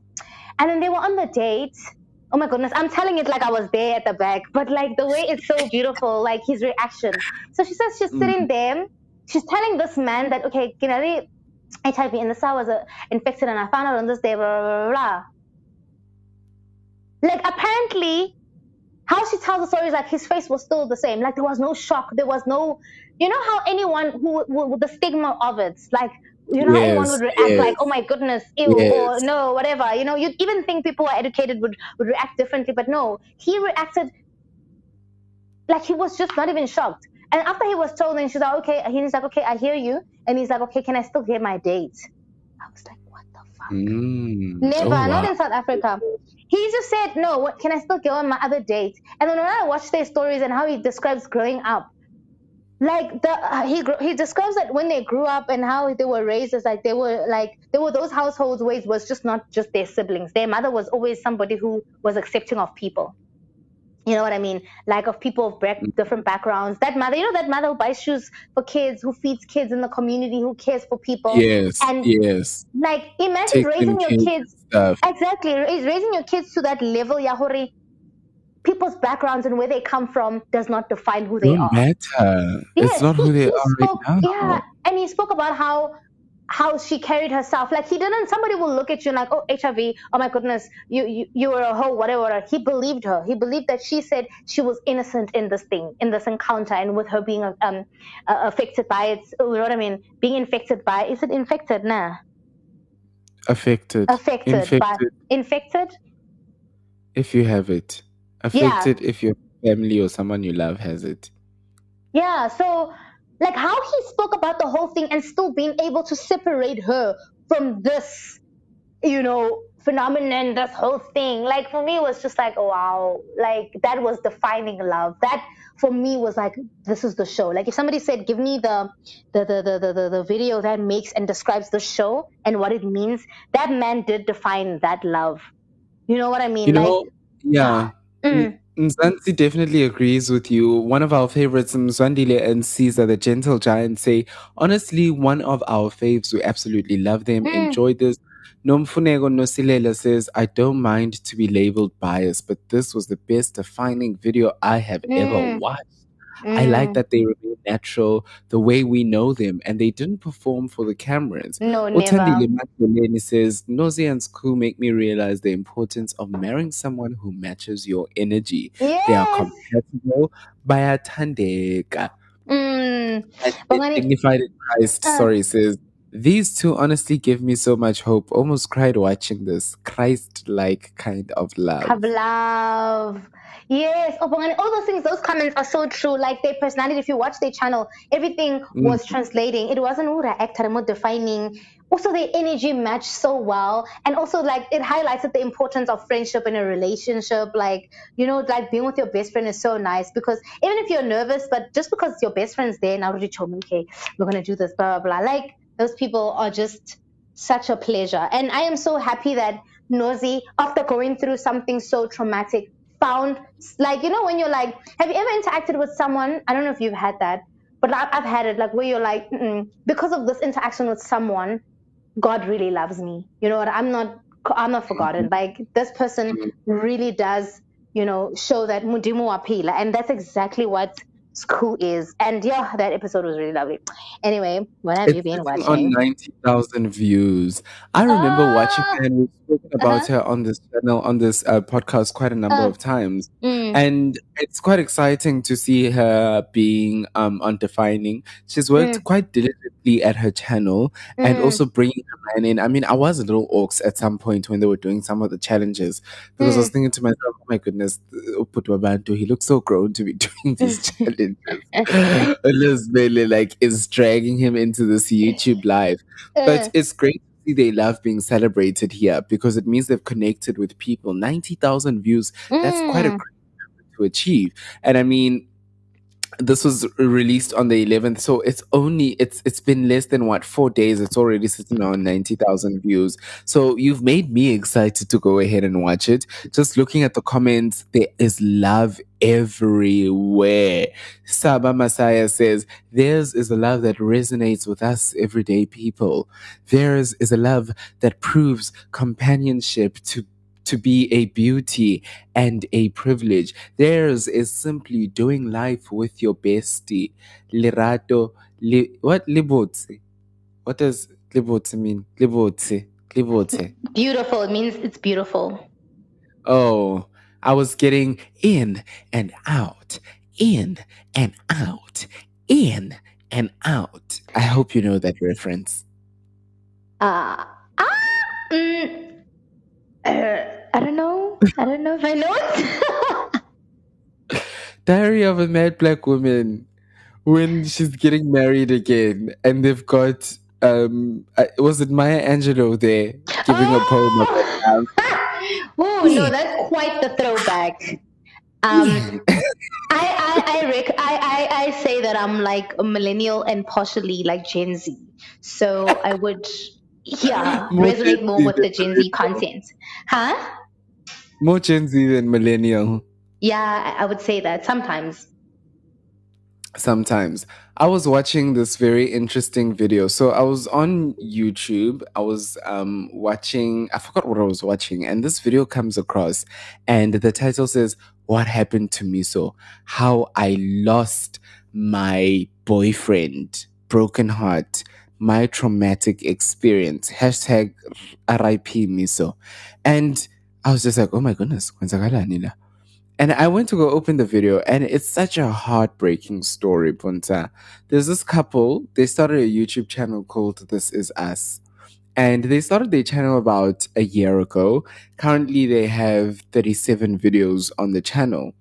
And the poor boyfriend got sick sometime this year, and he ended up passing away.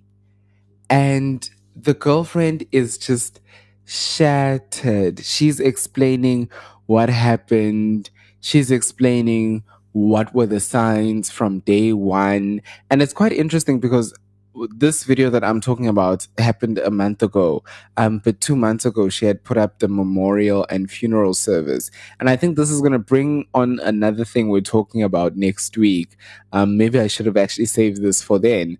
But I think their story was just so sad. Uh, they were a couple, they were together, they had even started moving in together and staying together. And he just started getting sick. And over time, he was having difficulties breathing. He even lost weight. He started getting weak. And the day that he passed away was just quite a traumatic day for her. And what I'm really loving about this, and it's it's gonna be what I'm gonna touch on when we speak about Owami's videos, is that um there's this whole, you know what, I'm letting you guys know so that I can reclaim a narrative because there might be stories going on out there. But let me tell you what happened. I was there. I can give you a four by four play. Is it four? It's not four by four, ne? It's play by play. What is it? Play play by play. Oh. Four by four, give give any it. But I knew very well that I'm wrong. play by play account of what took place. The outpouring of love that she received after she put this video up. And I just want to say to our rewinders go check them out. This is us. Subscribe to the channel so she can keep earning from it at least. Watch and sit mm. through the ads.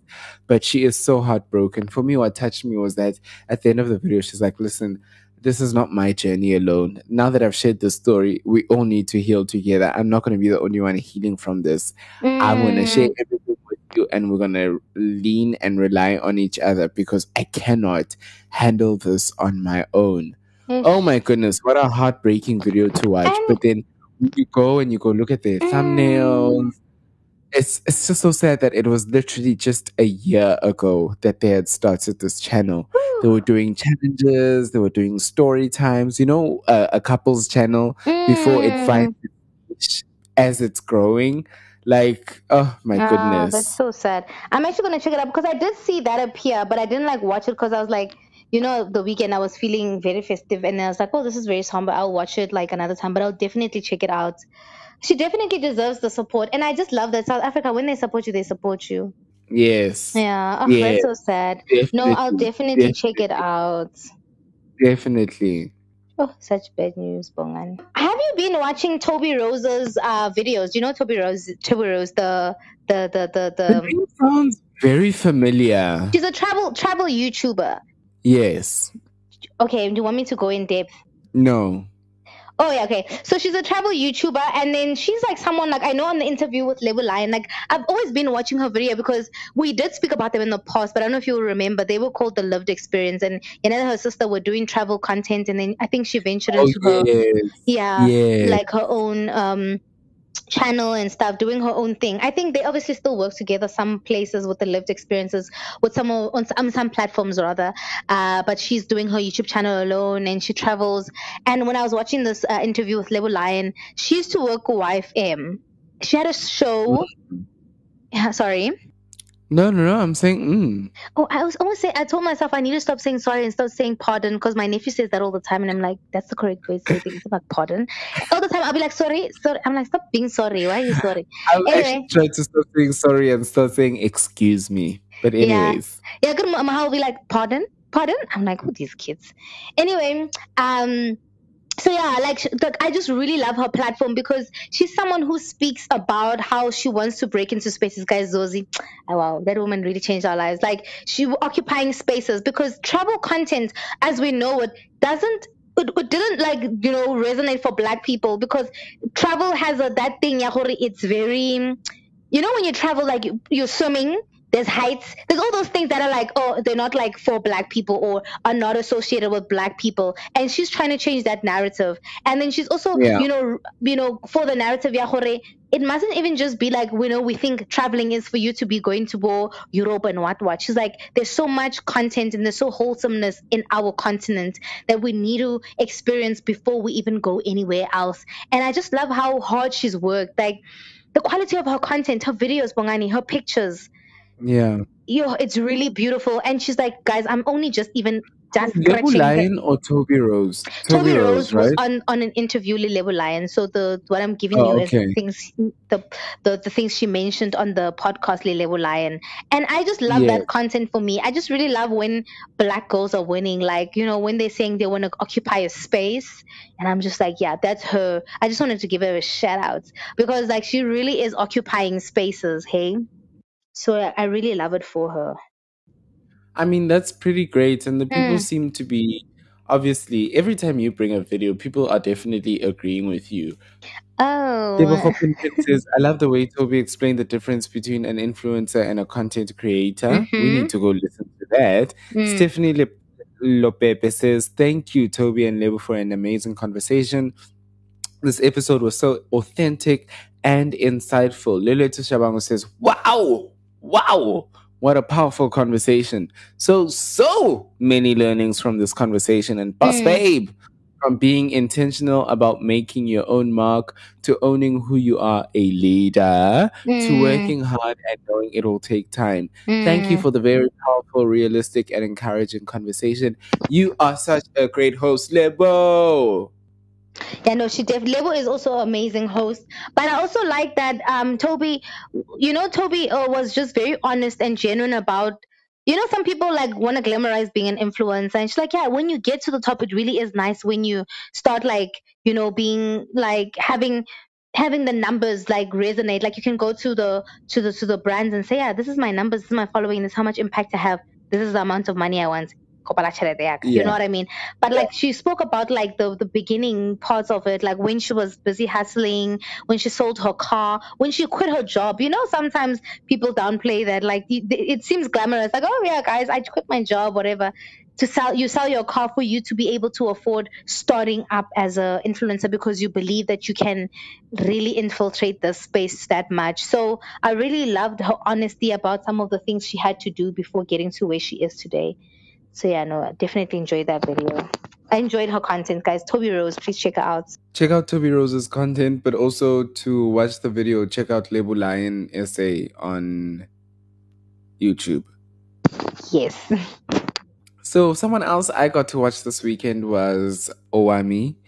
I saw from a tweet from America actually. America was tweeting about how Owami was letting it all out. And I was thinking to myself, oh my goodness, I need to go and listen to this. I need to go and check it out. So I went onto YouTube, went to go look at the video, and Owami, as we all know, uh, she had to go through. She went through a a, a divorce, and she's been sharing about the divorce. And now recently, she was sharing about how she paid her own lobola. She paid Hectic. her Mhm. own lobola to uh, get married to her husband. And for me, it was quite jaw dropping. And I didn't expect her to come and be honest about it on such a level. And she really was like an open book. And she was letting people know listen, young ladies, women, don't do this. Don't pay your own lobola. If he says he wants to do it, let him do it. Let him finish it from start Mm, to mm. Because I was thinking I'm helping him. Now he doesn't want to pay me back. And I think what was striking for me from that video, two things. The first thing, very superficial, she says that everything she's telling us about her divorce is nothing that her her, her mother-in-law and her former husband, her former mother-in-law and her former husband have not told other people. So she claims that she is in possession of a recording, and the recording is of her former mother in law and former husband speaking about her and their marriage and exactly what she did based in their view. So things like saying that she was desperate to get married to him, hence she paid her own lobola.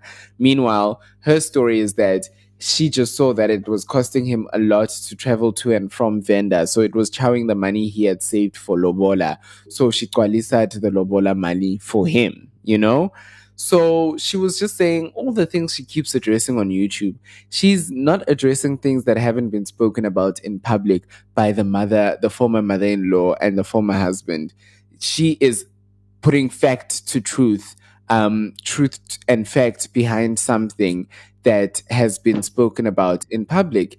And my jaw absolutely dropped. And this is what I was speaking about earlier on when I was speaking about that whole narrative. I'm loving how, you, you know, the thing is about patriarchy, nogukotiza, is that you must suffer in silence. And that's what Mm. Says, even if you suffer in silence or you suffer in public like she is on YouTube, you're suffering nonetheless. You're Mm. both going to die, people who Mm. have suffered. So you Mm. might as well share your lesson or um, just suffer in silence. But what I'm loving about it is that it's allowing these women, and it's what we saw with Ikel friend Gamiso as well. It seemed like when she was recording that video, she was trying to dispel some of the rumors that were going on Mm. out there, you know?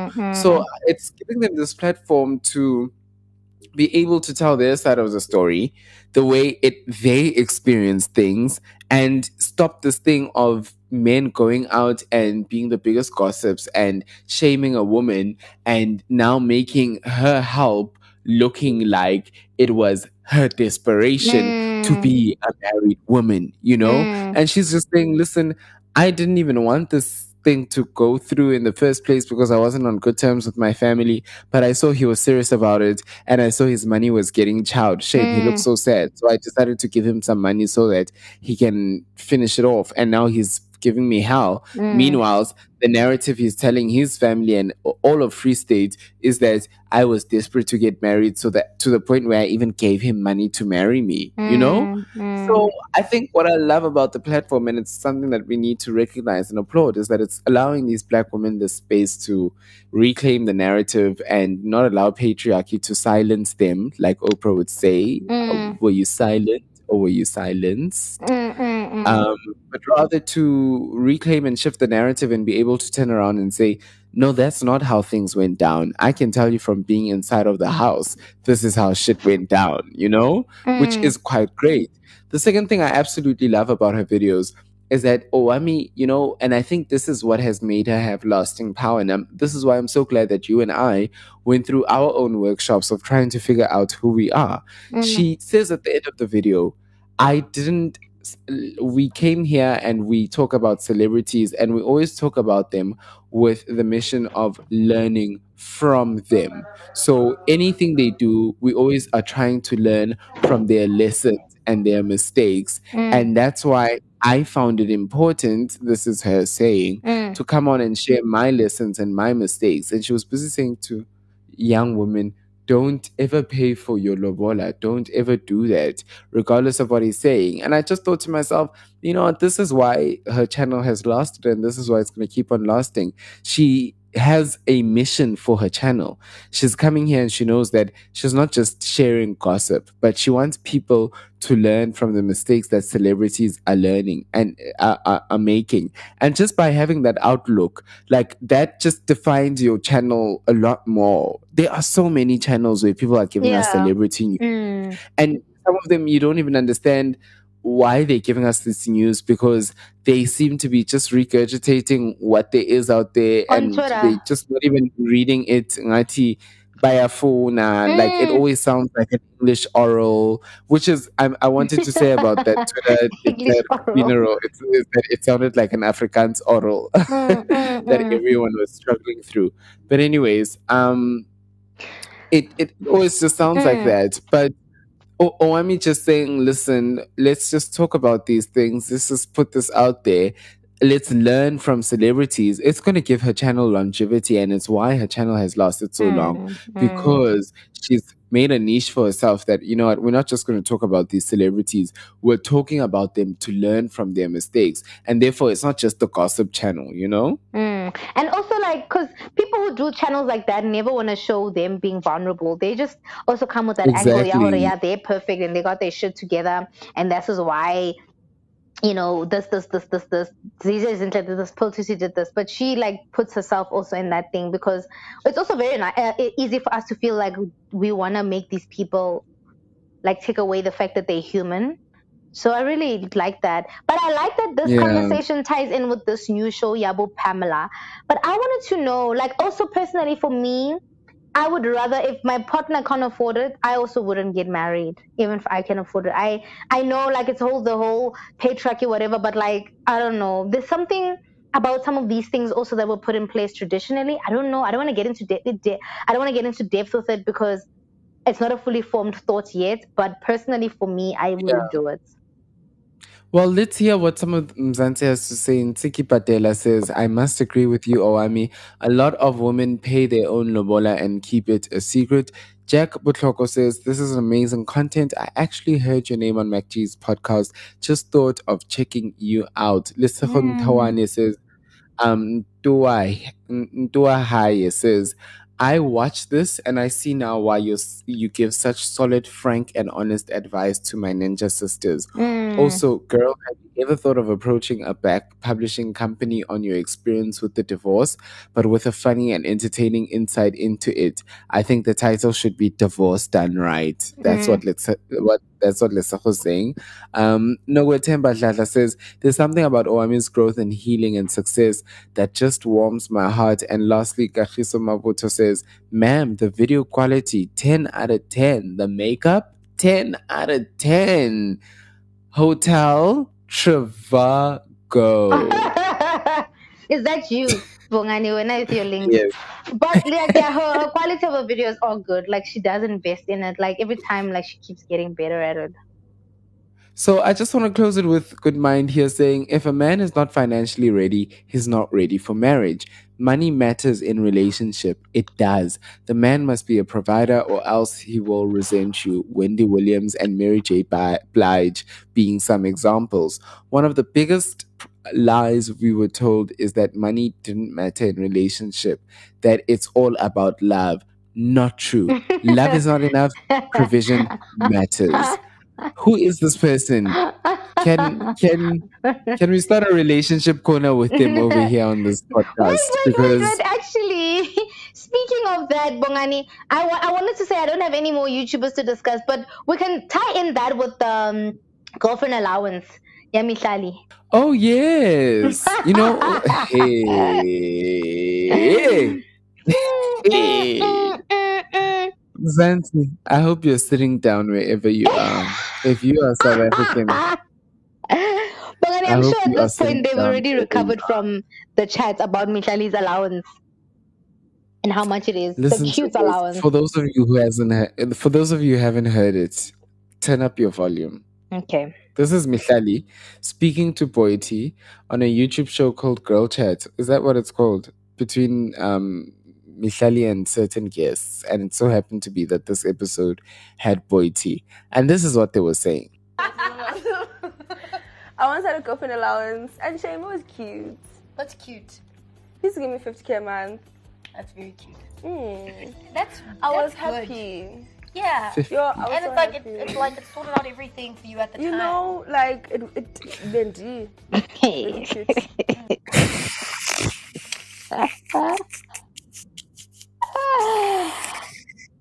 yeah, 50k is cute. Uh, what? Cute. Puntsa, I got a new job. Bengihlula ukupha umuntu wami ngisho nayi 500 rand. Ngisaba nokusho on air. Bongani, listen, hear me out, ne? Can you can you mm-hmm. can we can we talk about how calm the response was? Like, yeah, it, it was cute. I'm thinking, no, she'll just say maybe gotta give me Sally, maybe ugrele six thousand. Eh? Hey, 50k is cute, guys. 50k eh, is eh. cute.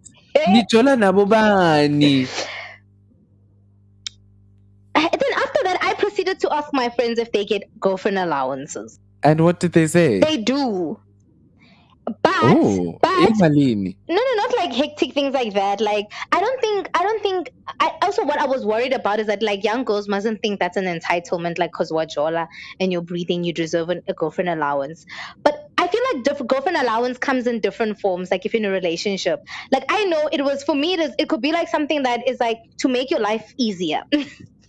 In the sense that if let's say you know that um May, for instance, I'm sorry, can we use uh, a producer in the in a space? We, we really need to ask for permission because these are, this is like, because I mean, you're the only one in relationship. But for instance, like making life easier. Maybe for instance, you know, she is um, she's a very active person. Yes. And then you can hear someone say, maybe like you watch the ad on YouTube and it says, oh, this new hiking gear helps this, this, or you know, those backpacks that help hiking and it's got water, what, what thing Yes. attached to it. But making life easier with like hearing what your partner says they need. Not that it's a must. And I think it can come on both way- ways. But in this instance, with most of the time, it'll be like, oh, if the guy has gang money, or I don't know if it has to do with a guy has go- gang money, but I've never heard the girlfriend allowance thing reversed to like a guy getting something from the girl every month, like financial assistance. I've never heard that. So I'm going to say it from how I've always seen it. So like seeing with people who are not like, I mean, who is going to give you 50K? Because when I asked, when I told my grand, Are, and then mushima no ko habo bajang, kira ko ko, if Moto can give you 50K, best believe that's his change. Please. You know what I mean? But like in there's other forms where people do it like if like if in how I've ever experienced it, because I've never gotten girlfriend allowance. But it was like, okay, what do you need?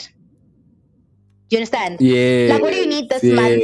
Then I'm put in and I'm fit in the budget. Like, oh, I wanted to oh, do you want to do your hair? Do you want to do this done? Like, oh, okay, I'm, I can do that for you. But it's not like it felt like you were entitled to it. But like you have a partner who's like, oh, how can I be of assistance? You know what I mean? Like, oh, do you want petrol? Do you want, you know what I mean? There's people who do that. Like, okay, every month they can pay for your petrol, and not that. And you, it's uh, for me. For me, it's not an entitlement. And I'm not saying Mihlali said she was entitled to it, but it's like I don't want people to go and look at that video and think that they must go and date guys and think they're entitled to it. But if that's something you do, that's also fine. Like if you feel you're entitled to it, that's also fine. Like I want people and women to have the freedom to thingy because Mihlali, uh, I think Mihlali, um, America tweeted that she actually is shocked that she spent her life being scared to ask guys for money. And I was like, to this day, I would never. I saw that tweet as well. I would never. I don't know. Like it's trauma. It's trauma. It's trauma based. It's not like that I don't want to. I wouldn't ask someone, but I would never.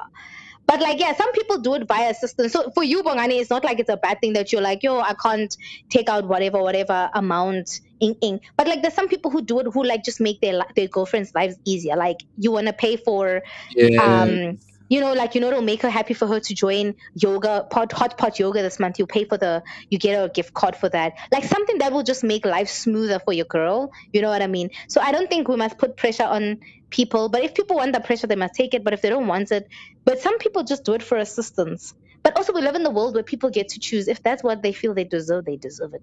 And if some people think, ah, Yeah. you know what I mean? Yeah. Yeah. Yeah. No, I definitely. When as a guy, mean. how did you receive the thing when you watched it?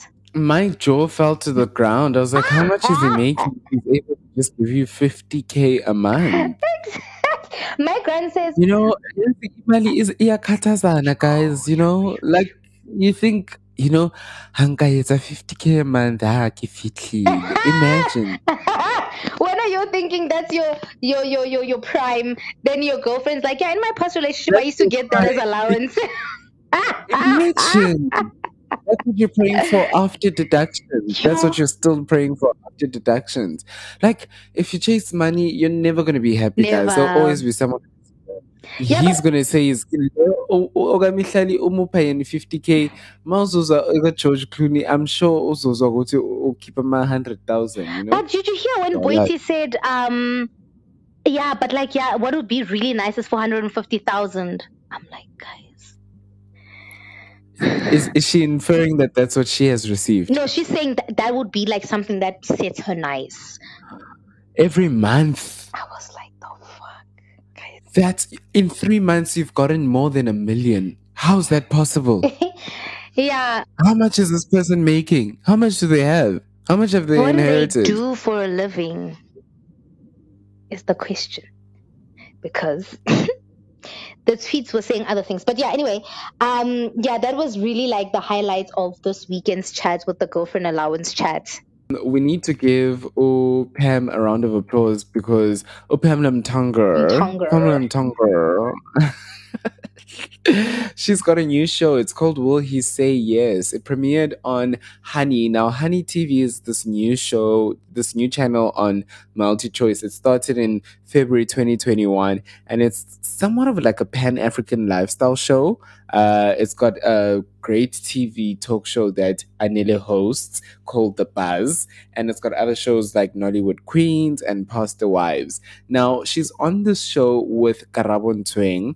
Karabo, now we all know her from Yo TV. Mm. She's also now on 5FM and basically the question the the premise of the show is that women uh propose to their boyfriends and ask them to get married and it's it's quite beautiful i think pamela has done quite a great job for herself she's actually breaking into mainstream media now Mm. not to say that this is her first time but landing a tv show like this from uh doing what she was doing in terms of being an influencer to being an MC now and voice artist and all of that and radio host to now definitely getting into what you call this mainstream media by being on a television show that is broadcasting through all of Africa is you know what? It deserve it deserve abangani bethu ukuthi babuye bathini izandla. Yebo. Animupheni lapho. Give us some more Come on, come on, come on, come on, come on, come on, come on. Amazing. Wow, they're not stopping. So Thank you, guys. Karabo Ntweng is quoted as saying reality TV is so is often so heavily orchestrated from scripting to casting and getting the right people to be on the show. I think what makes Will He Say Yes a unique experience is that people will see things exactly as they unfold. These are ordinary women who are madly in love and they're with their own stories told their own way. Pamela is quoted as saying, There is a generation of people, in this case women, who are liberated in their thinking and want to challenge the norm, especially when it comes to love. This means that the show will trigger conversations that reflect on events occurring within our circles that are considered taboo, and hopefully, we will keep an open mind. Mm.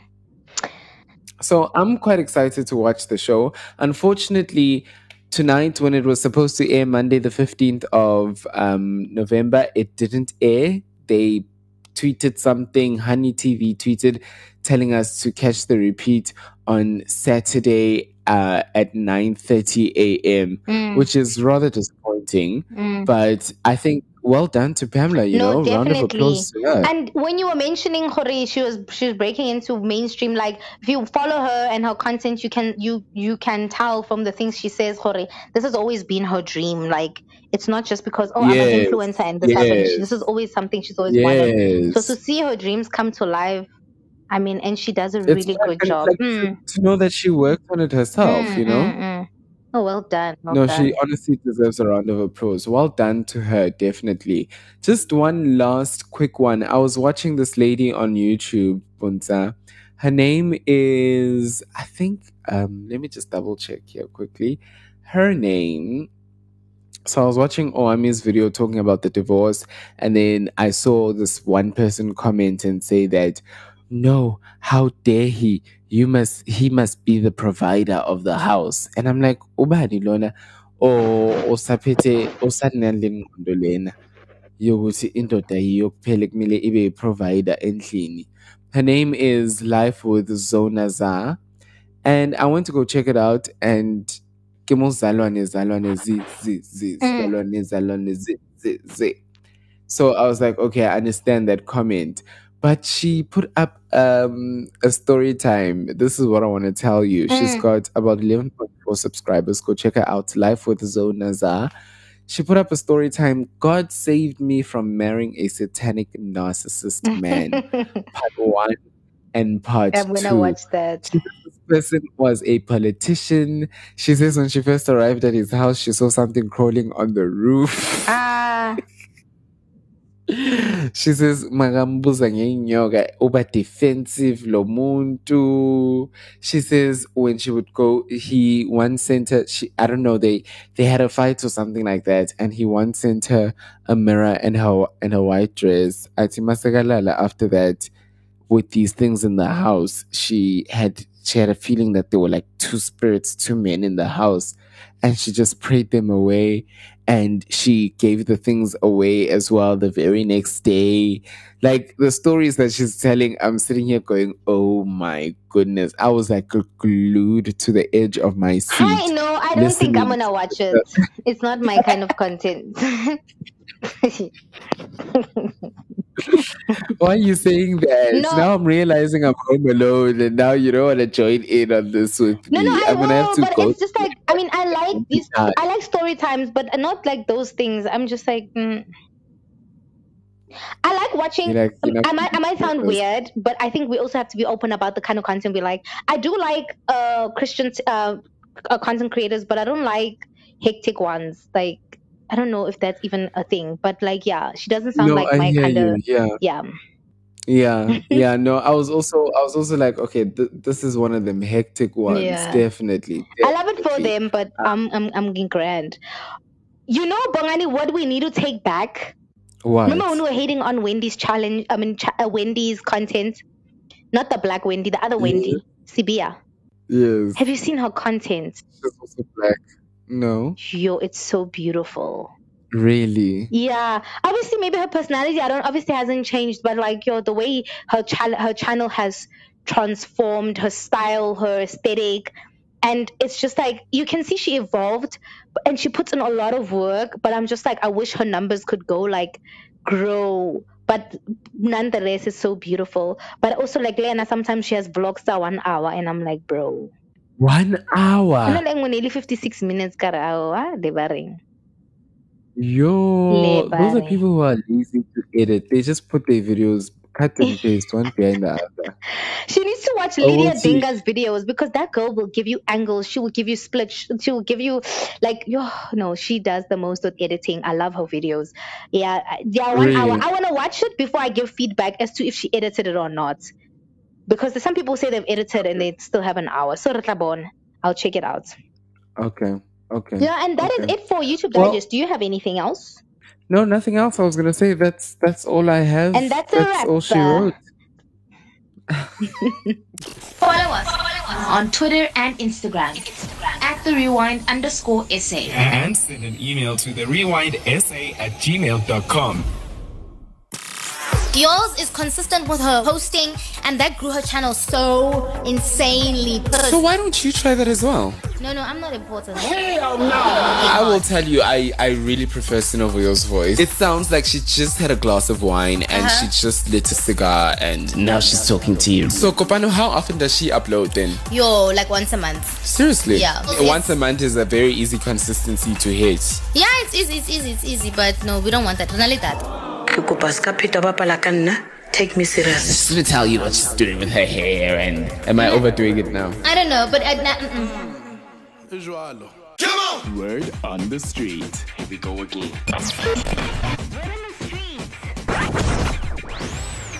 Welcome back to Word on the Street. Earlier on, we were asking you, as an independent artist, how did you, how did the lockdown affect you? And I actually wanted to clarify, you know, the reason I'm saying lockdown is because the pandemic and the lockdown, for me, whilst they are symbiotic and you can speak of them interchangeably, Mm. it's different situations, you know?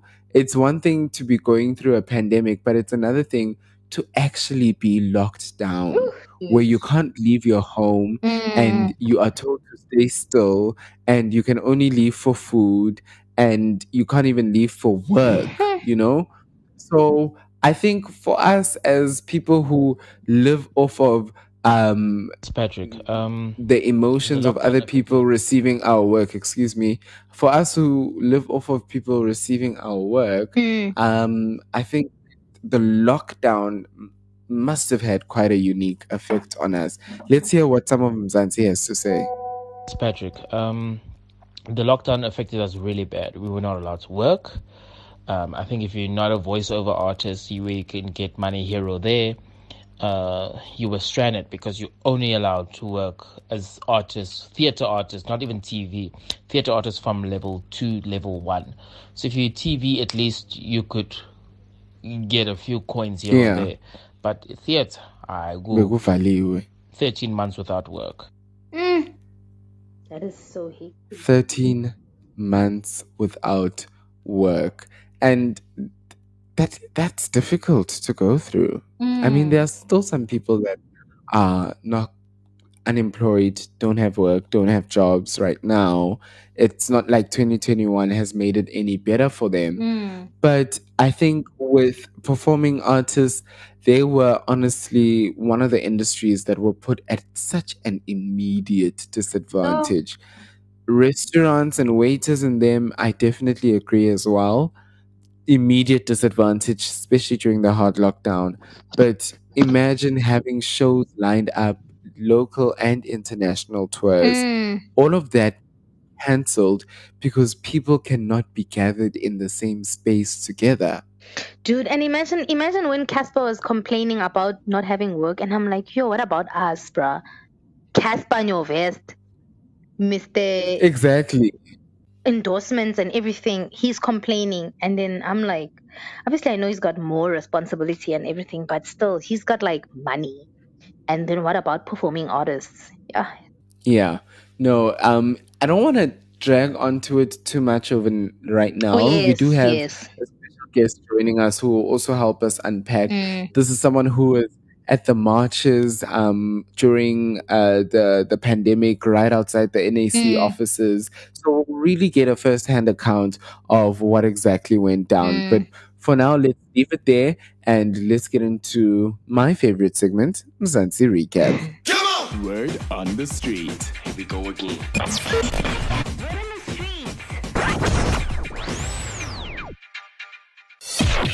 You're listening to The Rewind. Mzansi Recap. Welcome back to Mzansi Recap. Um, right here on the Rewind Ngekama once again. Bongani Masego. Puntsa's right here by my side still. How are you doing, Punsa? I'm doing well. I'm doing better. This episode is fire. joking. I'm joking. I'm acting weird. I'm I'm I'm, I'm still on board. You are fire. Thank you. so earlier on, we were saying, Ogoti, we're to have a special guest to join us from Mzansi Recap. We've tried to record with this guest. Azange kwenzakale. So we're just to keep it going. I feel like abantu bazocabanga ukuthi sinamanga because asibatshelanga nokubatshela ukuthi ubani. So ngathi manje we were teasing umuntu ongekho. What do you Ah, think? guys, no Lisa? more sissy tan- tandy attention. Just like that. No, guys, there's a genuine person who's gonna come. We don't like attention like that. It's bad enough are podcasting every day. We get all that attention. Best believe we're gonna have the guest. As for Rira podcasting every day, Okay, every week. no, it's okay. So, on this segment, we sort of like to sit down and uh, catch up on some of the biggest news that are taking place in Mzansi in South Africa and give our reaction on what has happened and what we think about it. And the first of which is this news coming out of NSFAS, the National Student Financial Aid Scheme. It says that they are changing their funding gui- guidelines Mm. um, according to a public outcry regarding a reported um, 75% pass mark being required uh, to qualify for funding. Hectic. So you need to pass 75% of your modules to continue receiving funding. So let's say you start first year, you apply for NSFAS, they give it to you. You Mm. better make sure OT you pass 75% of your modu- modules. Yeah, it, it's, isn't And when you thing? pass them, then you will continue getting your funding. Mm. I mean, I do think it's a good thing. Yeah. I really do think it's a good thing. It's going to make sure that a good standard is kept, and it's going to make sure that people are not um, squandering NSFAS money, even if they receive 14 Mm, million by mm. purpose or by accident. You know? But I Yes. do think there is a lack of consideration with regards to a how difficult tertiary level education can be Mm-hmm. and b what is it that contributes to someone being a active student in the classroom? So much so that they can even go home and do their schoolwork and pass their tests and everything like that. It's more than just me showing up. It's more than just you paying for me to be in class Mm. with my textbook Mm. so much comes into play when it comes to how i'm applying myself Mm. things that are internal factors that I control in terms of my laziness, my procrastination, and shit Mm, like mm, that. mm. But also, there are external things in terms of how long it takes me to get to campus. Um, am I hungry? Am I not hungry? Am I a, a, a child led household back at home? You know, when I get home, Mm. akuna nako ya dibuka, you know, like Mm. I have to cook. I have to make my help my brother with their homework, Mm, and mm. sometimes I'm just tired, you know. That's true. So I don't think there is. It, you can't just have one blanket of it seventy five percent Wonke umuntu. iphele lapho indaba Mm. without without some sort of a a loophole that can allow for someone's circumstances to be assessed and also someone to make a case for themselves. You know. Hmm, it's yeah, it's really um okay. I also get, I get, I definitely one hundred percent get that argument because yes, because I did think about it because there are some kids who rely on NSFAS so they can feed their families. Because even if you are at res, the money doesn't just go to you. Even the little money that they have now doesn't go just to you. You must split your groceries to send back home because they don't have food and whatever. But I want to talk about like if I'm saying in Varsity, the kids who are on NSFAS who had who had schooling, like they were on they had school paid, they had they had res, like everything was like sharp. Ne? As far as like being sharp at school is, not that they were Yeah. perfect, like they had cars or whatever, but like you know, as good as. And I felt like some people used to abuse that. And I feel like sometimes we come at the thing, "Yahore, yo, I'm entitled to it. I did Oh, feel you that people abuse the Mm. I just feel like some people were just like, like, yo, dude, you you could might as well do a PhD. You've been here for a while, and then you failing and not focusing. Because I would see how their attitude is, maybe towards school, or sometimes they'll bunk classes and they just sit outside. Them not doing that does they don't know how they they're taking away from another child who could be going in first year and getting funding. I know the whole system is messed up with the government already stealing and not giving enough money, but them not wanting to just because there's the library, we had internet, we had a uh, what's that internet cafe? What's that place where we used the computers where you could do assignments? Mm. There was buses to raise or whatever. Like it wasn't like lavish, but it was enough for most students that I used to see. And I'm just like, dude, you've been doing this subject, and maybe like the issue was maybe a learning um the learning wasn't as they weren't as because some people don't come from different backgrounds. So me, if I'm absorbing this information like you and Bongani, you're just like, okay, history was easy, and for me it was maybe I'd understand things like that. But there were people I would see who were like, ah, and I'm not going to that class. Oh, I'm not doing this. Next year they're doing that subject again, and I'm just like, I don't know, because we also if we're doing that, if I'm staying behind. Then, which means another kid who's coming from matric can't get the funding because so much, so much of us are still in school. We're not finishing. I don't know.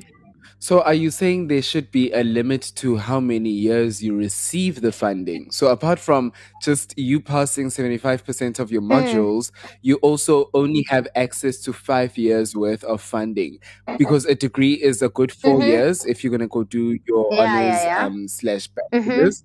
So 5 years is if you maybe want to push masters Yeah. or not, but also maybe if you fail at least 1 year, you know, um then you could potentially but then if you fail that year then i- you're not making a 75% so they're not going to fund you again but I you think know? maybe they can make an exception for like you know you're saying like they say oh 75 percent like if let's say they had that gap and then they say I wanted to do my masters then they're like okay let's extend it for Puntsa because she's uh, on the dean's list or whatever. There must be exceptions but also I don't get the standard in the country of education of how the bar is so low. You've brought up really dope points about you know there are different circumstances and all of us don't learn the same but there are students who are really honestly just there for Yeah. vibes.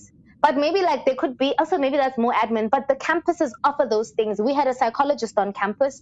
Maybe there's some issue with the learning ability to you know what i mean? Those kind of things could be involved but like some people like really drag it and you're like bro seven years later you're still doing that diploma. Never mind degree. And i'm just like maybe there's an issue but some people honestly chill.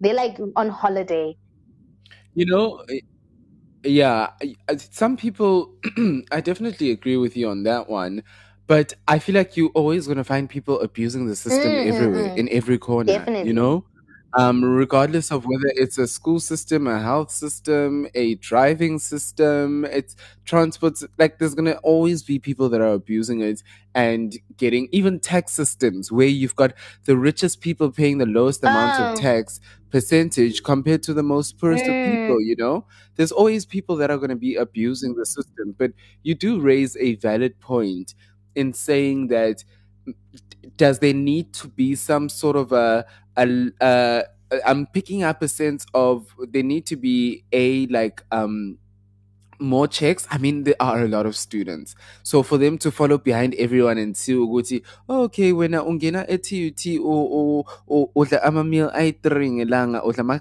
what's this what's that Galitos Yes. ayi-3 ngelanga ini ini nani nani you know um would be a bit too Mm. much but maybe if they have all campuses of all universities on a scale rating and there's things like bus system on that rating and it gets 10 points and if there's out of 100 or Mm. something um if there is what call this a library if there's a psychologist if they and depending on where you go they can see uguti when are your scholar that you go to has a lot of Mm. resources and facilities to support you Mm. passing um so why is it that you're Mm. not? Are you just here for a ride? Are you just here for a good time and a long Mm. time?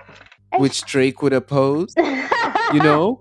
Um, Uh. but you, I think that, that that sort of background check on everyone is a bit difficult. Yeah, it But is. insurance companies do it. When you claim, they they they follow through. But I guess it's people who are claiming. But Mm. as Mzansi was having a difficult time understanding this. Um, at Tabzo underscore says, imagine a grade 12 learner who was taught throughout that a pass mark is 30% having to cope with a 75% pass mark at a higher level. This is madness. Mm. But that's not the case. They say that you need to pass 75% of your modules. So at Tsiga497 with their ID number written there, um, goes on to respond and say 75% as a passing mark versus 75% uh, versus passing 75% of registered modules. You are talking about the former, whereas NSFAS is talking about the latter. What NSFAS is saying is out of 11 registered modules, one has to pass at least eight, even if at 50% each, you know? Mm, mm, mm, So I do think there is some room there for people to actually um, be able to keep on getting their funding. Mm. But now again, if you're going to be getting lower than 50 in more than eight modules out of 11 modules, Yeah. then, uh, you know, Mm. it's not saying get 75% in each module, you Mm. know. Um, but at Dr. Stembe says, um, at Stembete, who is Dr. Stembilembete, says, it would be fair if NSFAS paid funds at the start of the school year so students could buy books and stationery, pay for accommodation, etc. Mhm. What happens now is NSFAS only releases these funds three to six months into the school year.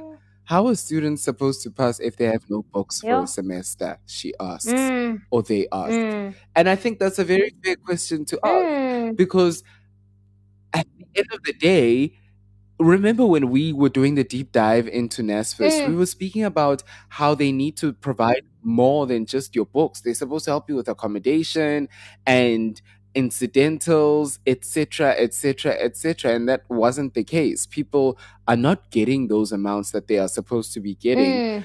And they are only getting um, what they need for registration, what they need to um, pay for the um, tuition, but they're not all getting accommodation. They're not all getting um, money for food and stuff like that, which is not what is written in NSFAS's mandate, Mm. according to is it the Constitution or what is it? I forgot what it is.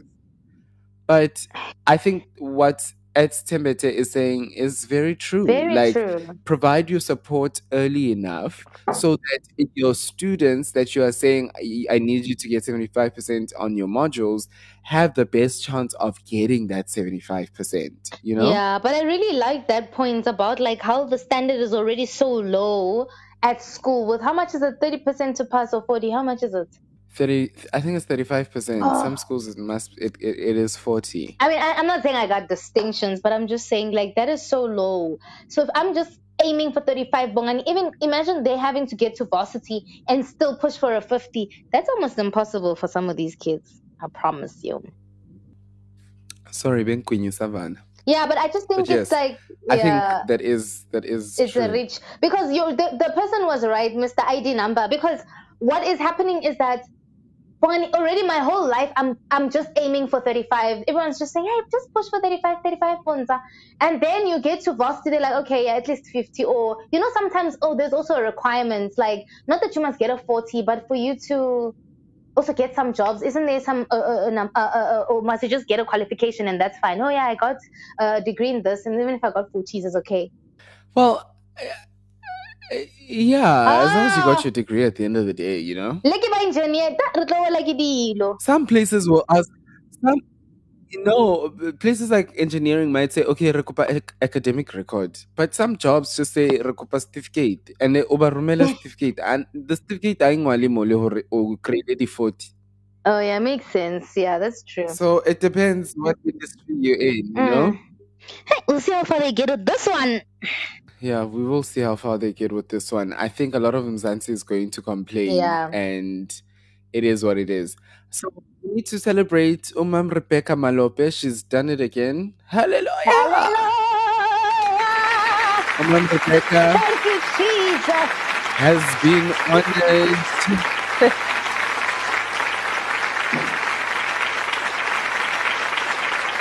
Hallelujah! Sanibonani lapho emakhaya ngithanda ukunikwamukela khona manje ku-gospel feel good igama likaTezo. ku-SABC 2 um khona la ku-SABC two igama uRebecca Wamalope. I'm kidding. That's that's definitely not Rebecca. She won. She was awarded um, the Order of Ikhamanga by the the country. Mm. Now, this award is a great award. It's part of the national orders, and the national orders are the highest awards that South Africa bestows on distinguished citizens and foreign nationals who have made a significant impact on improving the lives of South Africans. Mm. So she was awarded um, the Order of Ikhamanga, which is awarded to South African citizens who have exceeded in the fields of arts, culture, literature, music, journalism, and sport. This is an award I am praying to receive in my life. So she got a silver for this. I like think there's hmm you like I can see this one on my shelf. I can see it on my awards shelf. I can see it, no matter, even though you haven't even seen what the like, award I looks can like. see this. So of of the national orders, there are actually six of them. Um, there's Order of Mapungubwe, there's Order of Baobab, there's um, the order the Order of Companions of O. R. Tambo, there's the Order of Luthuli, and there's the Order for what's the Mendi Decoration for Bravery.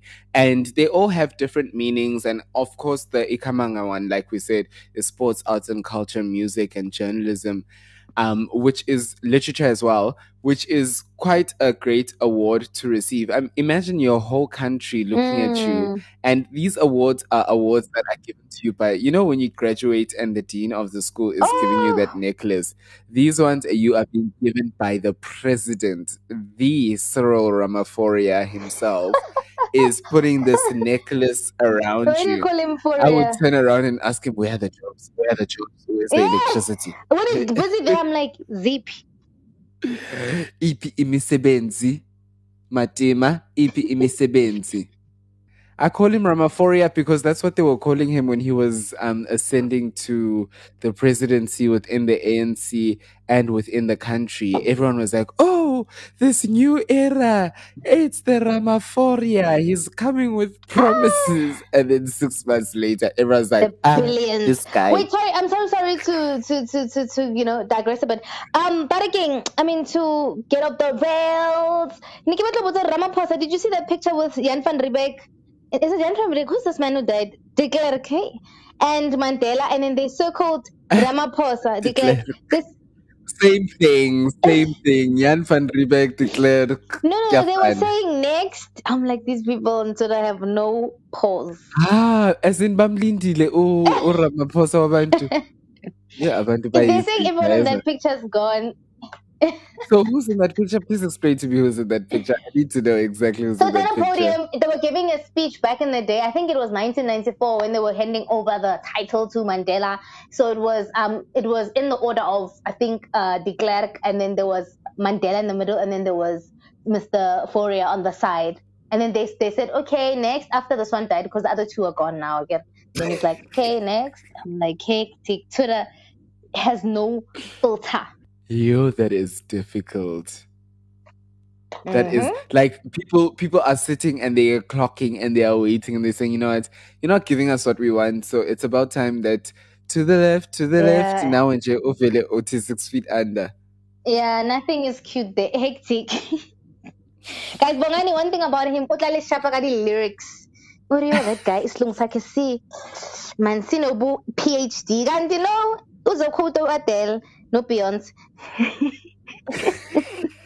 Eh, Puntsa, I will repeat what I said in last week's episode. Only on the rewind do you come to work to be insulted and laughed at by your co-host. I'm gonna enjoy it because we don't have HR yet. I hope that's all you're gonna enjoy until we have HR. Anyways, keeping Yeah, it moving yeah. quite swiftly along. If you caught that, you caught that. If you didn't, you didn't. Um, you know uSthembiso SK Khoza. He plays U- Ushaga on the Queen, and he Mm-hmm. Yeah? has been Uh, fired from the show. It's firing everywhere, and this is one of the first firings we're Uh. speak. Somebody's getting fired. Um, he got fired because of uh, MultiChoice, I think. Literally forced um, Ferguson Films to to this is all alleged to get him off because fans were complaining. Fans have been calling for his cancellation ever since he came online to confess that he had been emotionally abusing his then fiancee, dental practitioner Ayanda Hectic. Hlongwane. mm. So he deleted that Instagram post and he had in it he was talking about how he would take his frustrations out on her and he's realized that that was wrong of him. Mm. Thereafter, a few reports started coming out that he would physically abuse her too, and the news broke that he had um, that he was allegedly arrested when she filed um, assault charges against him. So Mm. they never ever spoke about this in public, but they deleted each other's pictures on social media, and it seems as though they have broken up. But now people have Mm. honestly, as they should have been, um, caring a lot for Ayanda, and a lot of people have been calling for SK to be cancelled. And remember, we did a whole episode Mm. on cancel culture and what it means and everything like Yes. that. Um, And now it seems like he's been fired from the show from all of these people um, petitioning that he he be cancelled and he not be on our television. So it seems as though Ferguson Films they didn't do anything and people were just like, "Yazinine, eh, sizobalandela kubuhlungu khona sihambe nisolanda i-MultiChoice sibatshele ukuthi asibafuni." I'm gonna speak to the manager.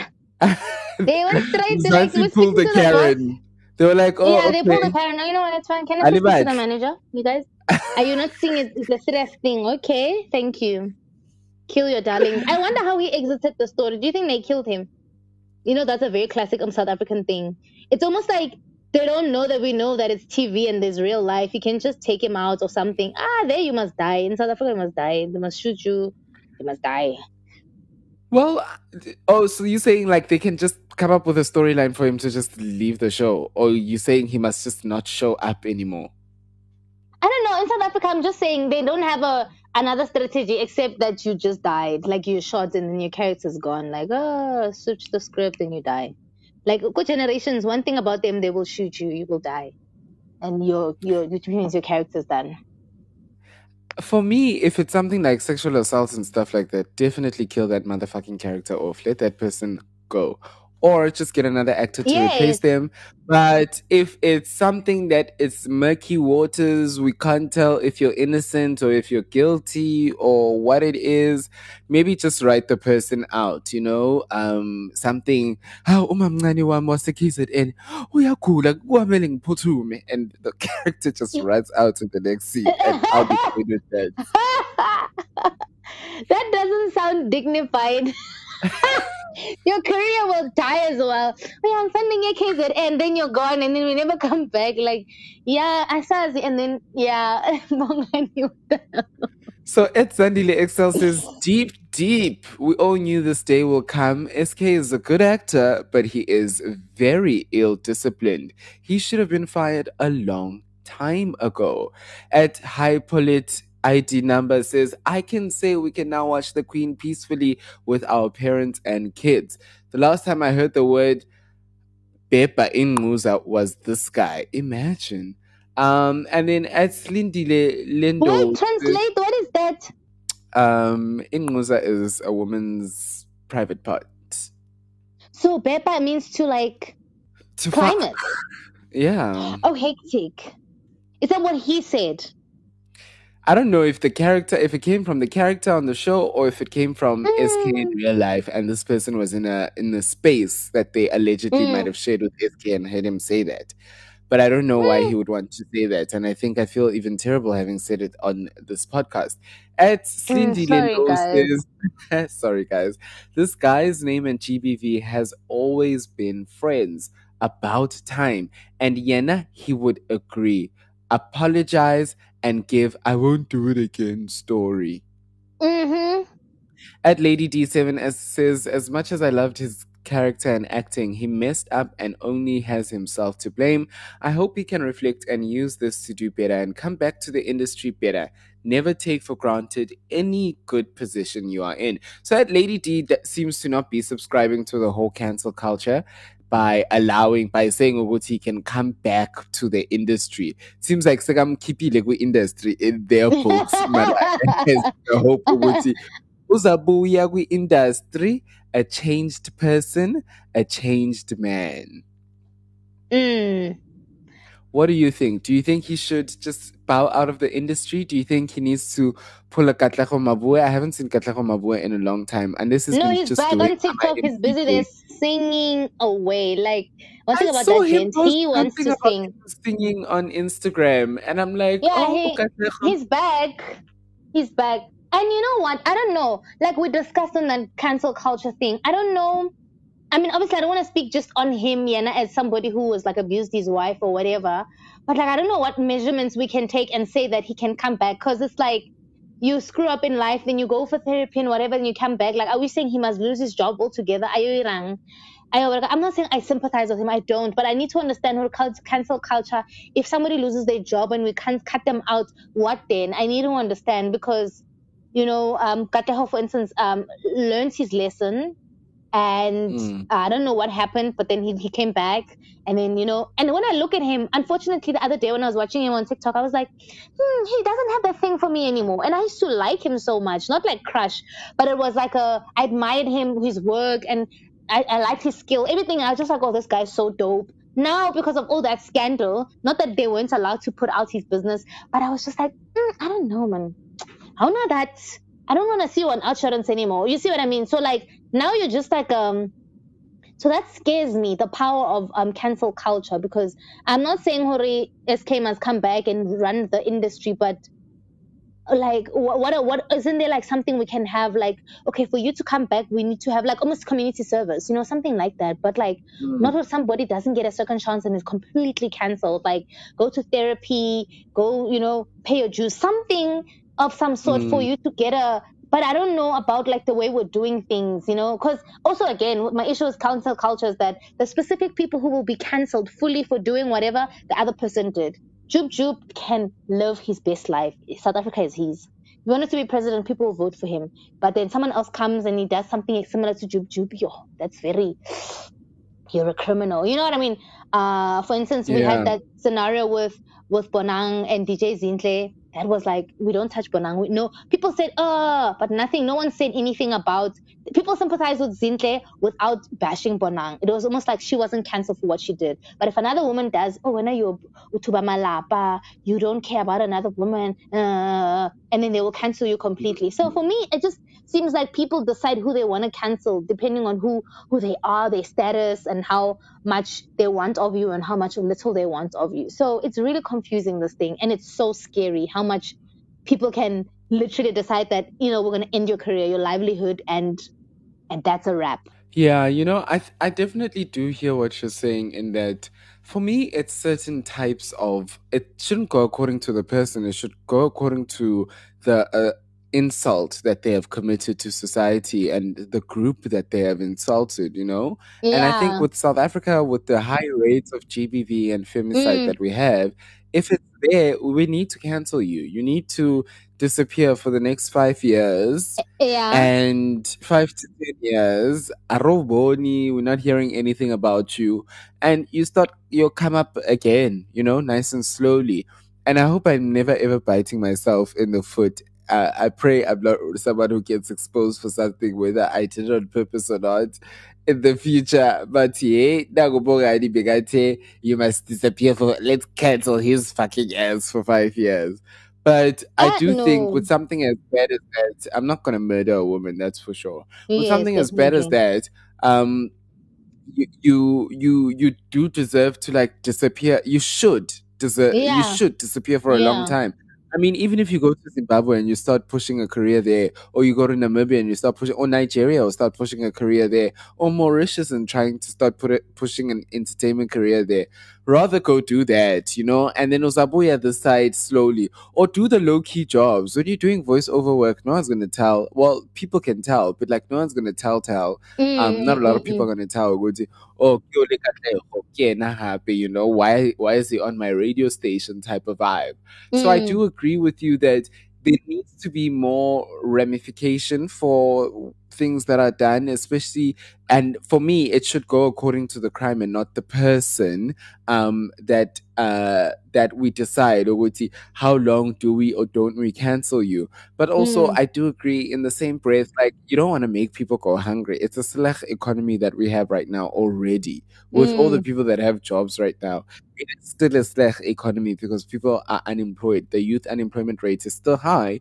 So Uh, you wouldn't want people going out of jobs because of an accident or not an accident or because of something that's happened in their personal life, you know? mm. People we've got people like we're saying Oguti, we were saying when we were speaking about Ukatleho, Oguti, how many people do we know that get caught for cheating in their homes and bayavuka the next day by emsebenzini and none of that affects their work. Whether yes, maybe it might affect them, but their boss is not saying, "Listen, we need to put you on special leave because wena awubhadalanga child maintenance and umuntu wakho udibile." Mm. And uh, this is the sixth month in a row you're doing this, you know? yes no that's true but weirdly enough like if you i mean okay if it's like child support there's some things you can report and then the boss can be involved and they can take an amount from your salary and pay your child actually every month some companies do it not all of them but i was saying that this guy could maybe like get a job sanitizing people the cast and crew there by ferguson's you know to make a buck or maybe like you know do something that's behind the scenes that's not aligned with um what's this MultiChoice He must pull a Robert Marawa and start his own YouTube channel, YouTube show, Yes. and all of that. He can sing all the gospel music he wants to Mzansi. and but he must go to therapy and deal with this thing. I'm not saying or it's therapist's fault or whatever, but like he can't just continue be dating women and this is how he's behaving. It's gonna ruin his life. He must go seek help. Like you taking out stress on someone else and feeling it's okay to beat up a woman or just beat up people in Jay is just very like you're a bully and you need to go deal with that.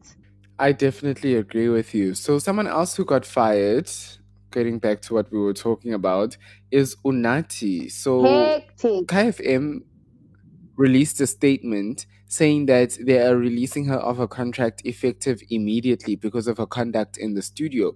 It goes to say, I quote here, Ms. Nkayi's contract has ended prematurely due to certain conduct that rendered the relationship intolerable going forward. Kaya 959 can confirm that certain incidents had occurred which resulted in the breakdown of the trust relationship between the two parties. The business can further confirm that due process was followed and the decision was therefore made to part ways with Ms. Nkayi. The station would prefer not to be drawn into a debate around the details of what transpired in the interests of both parties. Safe to state that Ms. Nkayi's versions of the events have been carefully considered and unfortunately found wanting. So, she used to host um, the midday show. I think it was called Midday Joy at the radio station. And no one mums the word. No one is saying why Unati left. No one is explaining why Unati left. She's not saying anything. The station is not saying anything. But it seems like there's been a lot of rah rah in the station recently because the host of the breakfast show, breakfast show, breakfast show, Uskumba and U Thomas Msengana seem to have had a tiff on air or something like that. And one of them walks out of the studio. Apparently, um, it's alleged that Kumba walks out of the studio and he ruined equipment and stuff like that. And um, then they came back and they apologized to listeners for the interruption Mm. or the bad technical yada yadas or something like that. So it seems like there's something brewing at Kaya. I don't know in terms of because when they say over here, Ogoti, they broke she broke their trust and their trust cannot be earned or something like that. It's quite interesting. But Mm. I must say, for me, my ears are being raised when you think to yourself, oh, so this person is working on the same radio station, in the same office, in the same building as her ex husband. Oh hectic. Yes, he's doing the breakfast show. Mm. And yes, there are three hours between her show and their show. But if you think of how radio works, most of the time you'll arrive an hour, 45 minutes to an hour before your Mm. show starts, go over the things you guys discussed yesterday, Mm. host your show for the three to four hours that you must host it. Then you probably would stay another 45 minutes to an hour just leaving or either having a meeting to plan tomorrow's show, Mm. especially when it's full day show. So if Thomas's show ends at 9. 10 is what you think he'd be leaving. Onati should be arriving at 11 ish to get ready for her show, which starts at 12. I think there might have been some bit of tension here and there, You you, know? And I think, think it was amicable? yeah, I don't know. Mm. Do you think I'm being salacious? Do you think I'm being sensationalistic? You like me, right you like now? me. I like that kind of narrative. Like I want to know. Ooh, ooh, ooh, ooh, ooh. But this is not a movie. This is real life. So, I mean, I mean, and how long has she been working on this show? It, why would it blow up only now? Is my chat like Uh, their tension? You know what I mean? Yeah. Hmm. So no one's gonna tell us anything. know. We must just. I honestly don't know. No one's going to tell us anything. We must wait to find out what's what. They're going to still um, take some time to announce her replacement. I don't know if I, I'm not sure if they've announced her replacement Mm. as yet, but no one is saying anything. And I think um, they saying, and I mean, they're saying that they're doing it out of respect for her.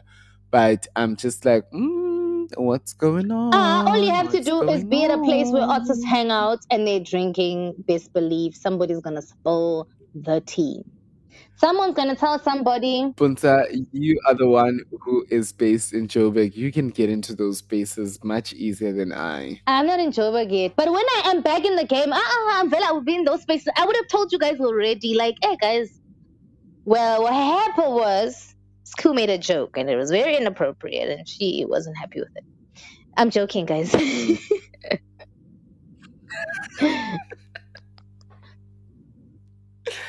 So my favorite, one of my favorite shows is coming back. The Real Housewives of Johannesburg is coming Who are the characters? back. So apparently, what's changing is that it's not going to be held by, it's not going to be produced by Sonia Mbele's um, production company, which is Real Housewives Productions or something like that. You got to remember that they gave us 2 Mhm. seasons, and as they were filming the third season, I think there was an altercation between Brid- Brunette and um, not Brunette, Gugu Kati, who is Brunette's friend, and Crystal. Um, Crystal took to social. Your Crystal Mhm. took to social Mhm. media to say that she was assaulted by Gugu Kati. Um, she is quoted as saying, Gugu Kati is the one who punched me in the eye, resulting in a black eye. She did this when I was sitting down and there was no threat to her. I have evidence to prove this. She is scared over what she has done and she is trying to make out a case against me. Charges are currently being laid against her. To which Gugu responded, and I quote, I can confirm the incident happened, but what shocks is the fact that out of all the people in the club, how and how can Crystal choose my name? There were too many people in that club. Why does she pick me? Besties don't do that to each other. So after that, the show was cancelled, and we were told that the show wouldn't be continuing. But now it's been announced that it's coming back, and it's going to be coming back in 2022. I'm very excited for the show to come back. Without Crystal. Yeah, okay, not without Crystal. I, I mean, they're not saying if she's coming back or not, hey? Mm, okay. But I am very excited for it to come back, and I hope Crystal is staying Mm. because Crystal is a character. Literally one Yeah. books. She she really does stir up like the really nice drama for the show. So I think Contra, you don't watch it, ne? I've only watched the first season. Even um with the, with the, the, the season without Madame Yes. season is I don't know if it's season two. I've Season watched. two. I didn't watch the Durban one. Oh, okay. Yeah. So are you are you keen to watch season three? I don't know. I really lost interest like maybe with season two, episode three because Madame wasn't there. She really also added the nice element of drama, and I don't think her no, show. she definitely and I don't did. think her show did as well without the girls because there's some people who just stay nice to bring out the drama in you. Yeah. Exactly. I definitely agree. I, I, her show wasn't the best for me, Hmm. and it even had me questioning why did they do this Yeah. show? Like they should have stopped at when they were editing. Like no man, guys, niyabona. But they thought, ah, ah, we already paid for Huh? this. When they were editing you, that's when you think they should have stopped. Exactly. they were thinking you're Imale yeah, Gaga. All the best to them. yeah, all the best I guys. hope they get more ratings. hmm We need more shows hope- like this. Yeah, and I hope the people they've chosen for this season, if there's going to be new people, that there are people who are fire. Who do you think you'd like to see on Real Housewives Madame. of Joburg? Oh, who, who, someone who's not in the show. Yeah. Mm, wow. Like an influencer celebrity. Yes. Um, wouldn't it be, be very dramatic with Pearl Thusi? I agree. Pearl yes. Thusi would be nice on there. Like maybe a young, like you know, there's on on the real But I feel like Thusi is gonna want to interview people. She's not gonna have real conversations. No, I think- I feel like her conversations sound like interviews. No, she's gonna have real conversations. I think I'm excited to see like rich house housewife Baba like sing like old school. I want to Crystal Baba nebo- kibo koko, man. I want to see young eh, like new age rich mummies. You know, bo bo see. Um, I mean, Zintle doesn't look like she'll give us drama. I mean, it should be nice to be in only just to neutralize things. Um, who else is a celebrity in this country? You know who I would like to see? Mm. What's that lady's name? Ulo wahamba wayokhuluma khoti indaba zaka Oh, Gigaba. Yes. What's her name again? I don't know her name, but yes. Onoma. Onoma. Oh, you think- Onoma. And it, you know what I loved about her? I was so shocked to see her on um I was about to say sip or spill. Drink or Mhm. tell the truth with Lasizwe. Really? And how was she? I mean, she was she was Lasizwe. One thing I can tell you about Lasizwe is that he is able to make everyone bring out a version of themselves that we don't know unless the muntu papa vele, you know. So she was Mm. very relaxed with him, a little taken aback by him, but she wasn't shy to answer any. She was not shy to answer, and she was not drinking. She answered questions until like I think right at the end, but she was definitely not shy at all to answer questions. I Content just I love to see. you need to go watch it. Mm, I will. You were about to say something? Oh, I wanted to ask if, um Zota, but no, it's it's not the the vibe. Oh, okay. Well, I think another thing that's also not the vibe is all of the stuff that's coming out about Master KG. Jerusalema wants once again. This song is a hit, but for Master KG, it is a blessing and a curse. Now, usakhumbula ukuthi besoku sikhuluma ukuthi uMaster KG babhizi bona nabo wona music babhizi bakhiphana nama lawsuit babhizi eh eh copyright eh eh sikoloti nesikoloti asifuna imali zethu going after Mm. companies and stuff like that for doing the Mm. challenge. Well, get this. Now, first and foremost, we remember that um, Unomcebo said that she has been treated terribly by Master KG. Ngapa, she was saying that she hasn't been paid, no royalties are coming through. Master KG, and all of this is alleged. Master KG was saying, Oguti, no. Um, she started doing a tour without him, and also he doesn't handle the payments, the record company does, etc., etc. But now there's someone else coming out. Charmza the DJ is saying that this song, Jerusalem, is actually his song. Now, Phil Mphela broke the story. Apparently, he got confidential letters from Charmza's um, lawyers, Adams and Adams, and the letters actually explain what happened. According to the letters, they say here around 19 August 2019, Charmza the DJ was invited telephonically by Master KG to visit his recording studio in Midrand to produce a track for the female vocalist Nomcebo Zikode.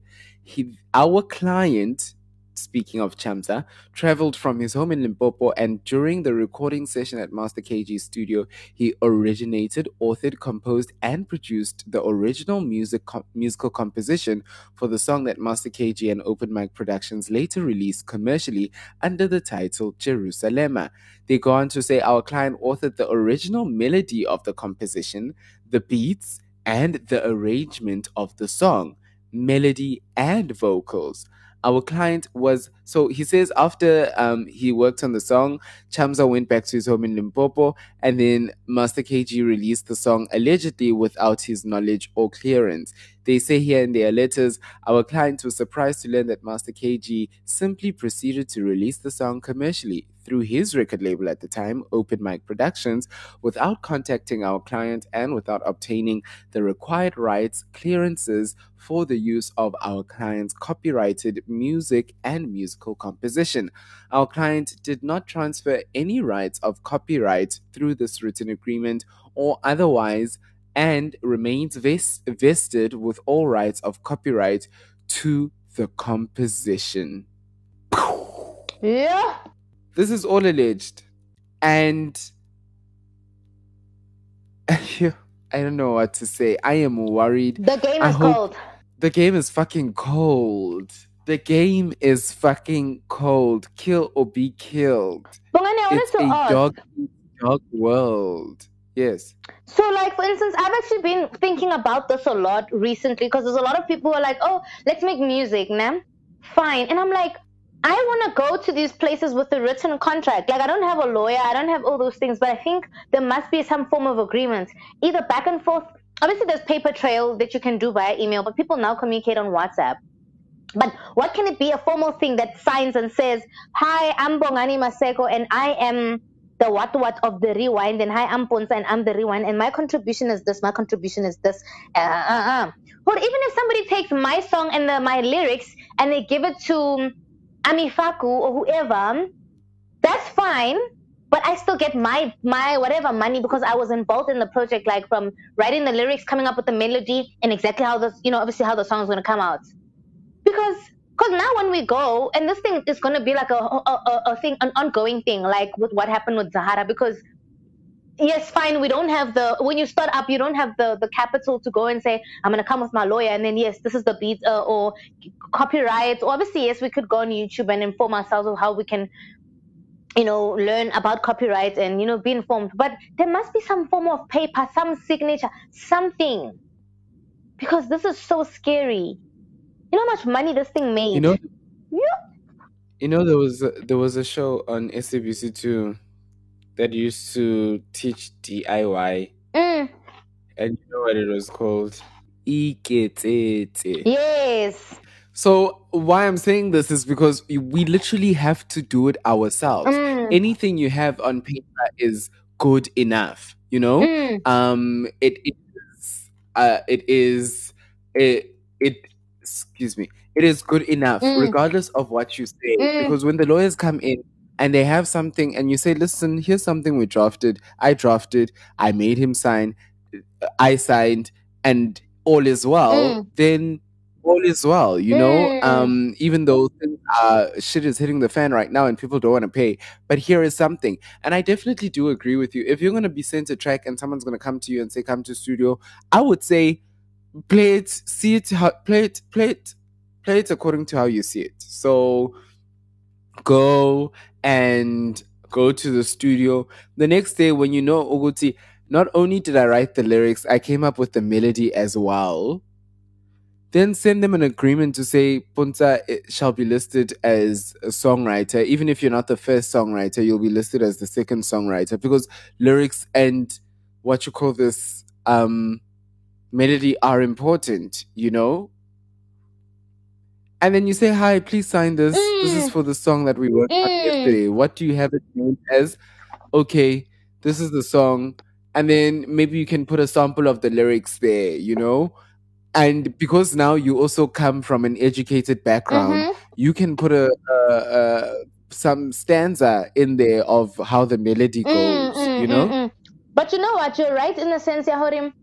I think even with paper trail, like if I didn't do that or someone didn't do that, I am an advocate for like screen grabbing, especially when it comes to like a legal thing or that, whatever. Email yourself because some people want to be sneaky. This is how the conversation started. And that's why sometimes when it comes to those kind of things, I don't want a phone call. I would rather we keep it on WhatsApp. It's there. Or on email, then I'm like, yeah, this is how the person approached me and they send me this VN saying that I must write the lyrics. This is them responding to my lyrics, and this is us meeting on this day. Blah blah blah blah blah. To show that I was involved in the making of the song as well. yeah i definitely agree Yeah, with it's you i definitely agree with you people will try and weasel and worm. that's why mapurisa was coming for bekubani athi eh yeah nawasebenzisa labantwana bese anibapha ama-shoutout ukuthi i didn't produce this, This beat one, on my the one who was this by my money, my money. Yes that one Mm. That that's true though. The people are not doing the most for other kids. The people aren't. And I think that's also why you also gotta watch out and protect your own Mm. back and save yourself where you can because people are gonna use you and then when they're done using you, ah, bayakuphoncela ngale, ngathi they don't need you any longer. Meanwhile, they are making money off of you and off of the you created and you left it with Mm. them and you went home and you're thinking, geez, yes, Master KG is so nice.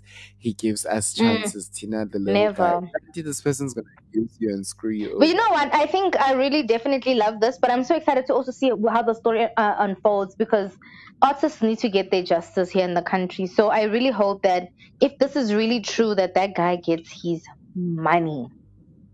I don't even know how some people sleep. Hey, Bongani, you, I, I wouldn't be able to. Ke go bale Bongani ke itse hore I'm gonna go and say, guys, the rewind is all my idea. I just, you know, put Bongani on this thing because maybe I got the spotlight Ah, first, and then I'm just every night sleeping nice, enjoying this podcast on my own, knowing very well some people were thinking, "Abana, kuspitori neritori abana maitlavulo." Yo, king my tlavolo, le wena, le mama gago. That's what I would say to you. If you said to me, I don't my travel, I'd be like, le wena, le kokwa hao. Abana man, that thing like, abana siriti. Oh, okay, okay. So, um, do you remember the name Tidi Mm-mm. Molo? Tidi Molo is the lead singer of what's that? You are and you are and You are and you'll be. Yes, I remember her. Yes, Malaika. She released Yeah. official statement stating that she won't, from next year, um, that next year would have marked 20 years of Malaika, but she sadly will not be part of the celebrations. Now, we got to remember that it consists of three members, which are Jabulani Ndaba, Bongani, and Bongani Chang, and Tidi herself. And they had a lot of great music, like the one we were singing now. But remember, one Yeah. of the members, Jabulani, passed away in 2008, right? Um, Mm. and apparently, after that, it seems as though the group never was the same. TD did try to do something solo, but it didn't work out as well because the song wasn't played on radio and the marketing wasn't good. But she, you know what, she just kept continuing. She went performing, but she didn't perform under the name of Malaika for all these years. So everyone was just like, "Hmm, what's going on? What's going on? But now she's released an official statement that she's taking her destiny to the next phase. Um, and she says, effective immediately, I would like to inform you that I will not be doing any public performance or whatsoever under the banner of Malaika. But she did say that there was no animosity between her and the and Ubongani, the only remaining band member, um, and that other people involved um, and other people who were involved in the decision that she took, um, but it, she it came from a good place, and that she says Mm. that her time with Malaika was indescribable, indescribable, incredible, and no time has been wasted.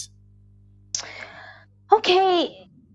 I need to understand. Sorry. Okay, yeah, like when that's great for her. I need to understand what people do when they quit. Like, I need to understand. Like, one day, if I'm like, oh yeah, I'm no longer in the industry. Like, if I was, let's say, I was part of Mafikizolo, and then I'm just like, yes, I would imagine. Obviously, I'll be married and I'll have my kids and I'll be living lavish, and my husband will be well off. But then, what am I doing on a day to day? When I went, I was a superstar, and now I'm.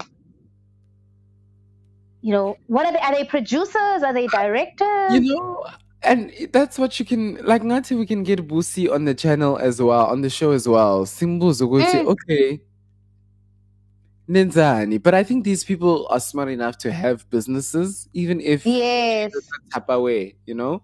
Or Mm. kisa kai kai. Wait, what about Tapawe? I'm saying even if Kidilota like they selling Ah, Tupperware. bongani. Kibe malaika ba tsama go rekisa Tapawe. Hawa. Maybe a salon, yeah. Those Tapawe. Gotta No, I remember, is. Kidilota, Avon, li Tupperware, di bereka ka influence. If you are Malaika, I am fucking Ah, buying mar- You know, where's the influence? But it won't even work. Like, even if. Like, it'll be weird. Imagine even Mihlali trying, yeah, guys, I'm selling Tupperware. Ito rawa, Mihlali. People are gonna be, Or, or rekisa Avon rawa. Rite serious. Tupperware. Eh? Ngithi abantu bazabe cabanga lo simbona ku-tv uzaphinde azosithengisela But you know, so gullible. People would buy and say, "Yo, we're supporting a sister." But they must be doing something because there's a lot of people who were on Rhythm City back in the day, and I've realized that they're actually directors and producers now on shows that we don't know of. We just think, ah, Bongani fell off. Khanti Bongani is a producer, is a director on the show, or is a, you know? Yeah. Mm. I think I think I, you know I honestly I don't know why, but I just have an image of all of them opening salons where they grew up. You know, na na yeah, salon gatidi, ngisaya salon gatidi, ngisayogcina lapha gatidi. Like that's that's all I think.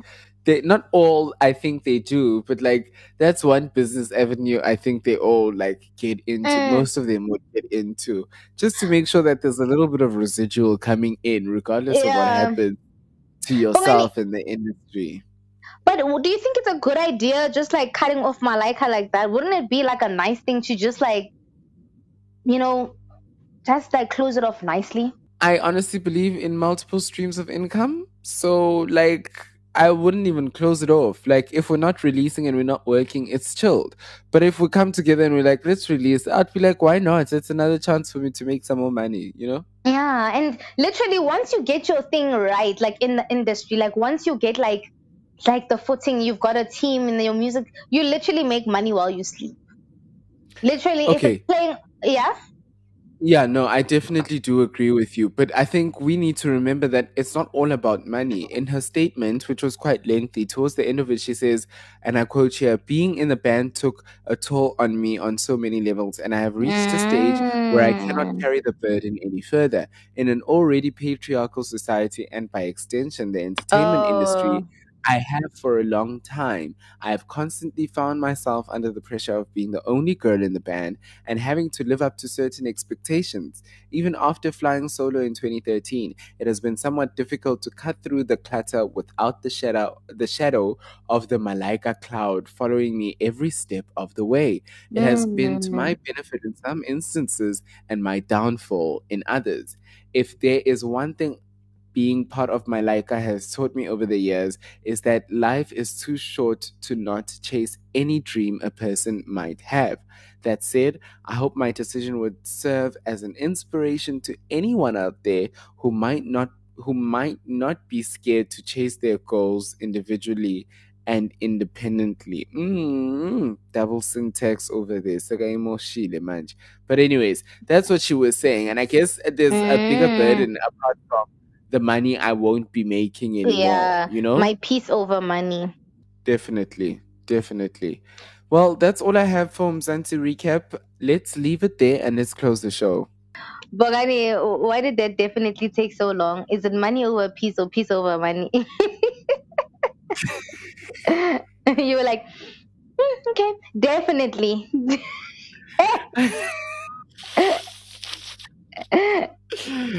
Uh, I don't want to reveal my ambitions too much on this show, you know? gotcha. Mzansi Recap. Follow us on Twitter and Instagram at the rewind underscore essay. And send an email to the rewindessay at gmail.com. You're listening to The Rewind. So we were asking you earlier on how has the lockdown affected you as an independent artist, and we heard from many, many different people sharing their experiences. We want to say thank you guys for sending your voice notes. We always appreciate it when you interact with us at the rewind underscore SA on Instagram and on Twitter. When you see the question, whether it's on our WhatsApp statuses or it's on social media, just make sure you share your opinion as well. And at the end of every show, we cannot close it without the wise words from the woman with the golden voice. I don't know if I'm closing words. How can you not have closing words? oh my god, I am lacking. Okay, do you want to hear how to stop breaking your own heart? Yes. Refrain from checking up on people who no longer hold space in your life. Oh, that is so beautiful. Reduce all expectations. Mm. Learn how to let things occur naturally. Mm. Avoid thinking about the results and pro- and proceed with an opened mind instead. Anticipating Mm. something from others may put you at risk of disappointment. Mm. Stop depending on others to lead you towards happiness. You can't Mm. count on another person to make you happy. Facts. Respect a person for who they are rather than who you hope they'll change into. Mm. You need to go check out at the good quote on Instagram for some of those. But those Please uh, share that one with me. okay, I'll definitely share it with you. Thank you so much. That is that is powerful. Yes, definitely is. For you, Rewinder out there, thank you so much for tuning in. Thank you so much for chilling with us. We honestly do appreciate it. For those of you who are tuning in for the first time, make sure you hit that subscribe button wherever you're listening to your podcast. But for those of you who keep on coming back, what can we say but thank you so much? Your ears are Siyabonga. to us and we appreciate you for lending them to us. Sponsor, thank you for having me on your platform. I Thank appreciate you so much for having me, be live and just be. Uh, thank you. That's so sweet of you. Thank you so much for having me. Um, you know how we do on the 15th payroll. I got you. I, and on that note, Sharp Mzansi, sizaphinda sihlangane next week. Bye. You guys are, yeah, yeah, you're it. It, it, it. I'm so enjoying this podcast. You have been beautifully, authentically, with passion. Tuna. Oh, oh my gosh, this is exciting news. It's been a wonderful year. Honestly, you've been my favorite virtual friend, specifically in the podcast world. Fucking funny. You guys are shady. Shady. I'm honestly, honestly excited for more. I'm here for it. Keep going. It's really gonna grow. I believe in this. What, what do they call themselves? Puntsa and Bee Tenacity. Congratulations, beautifuls.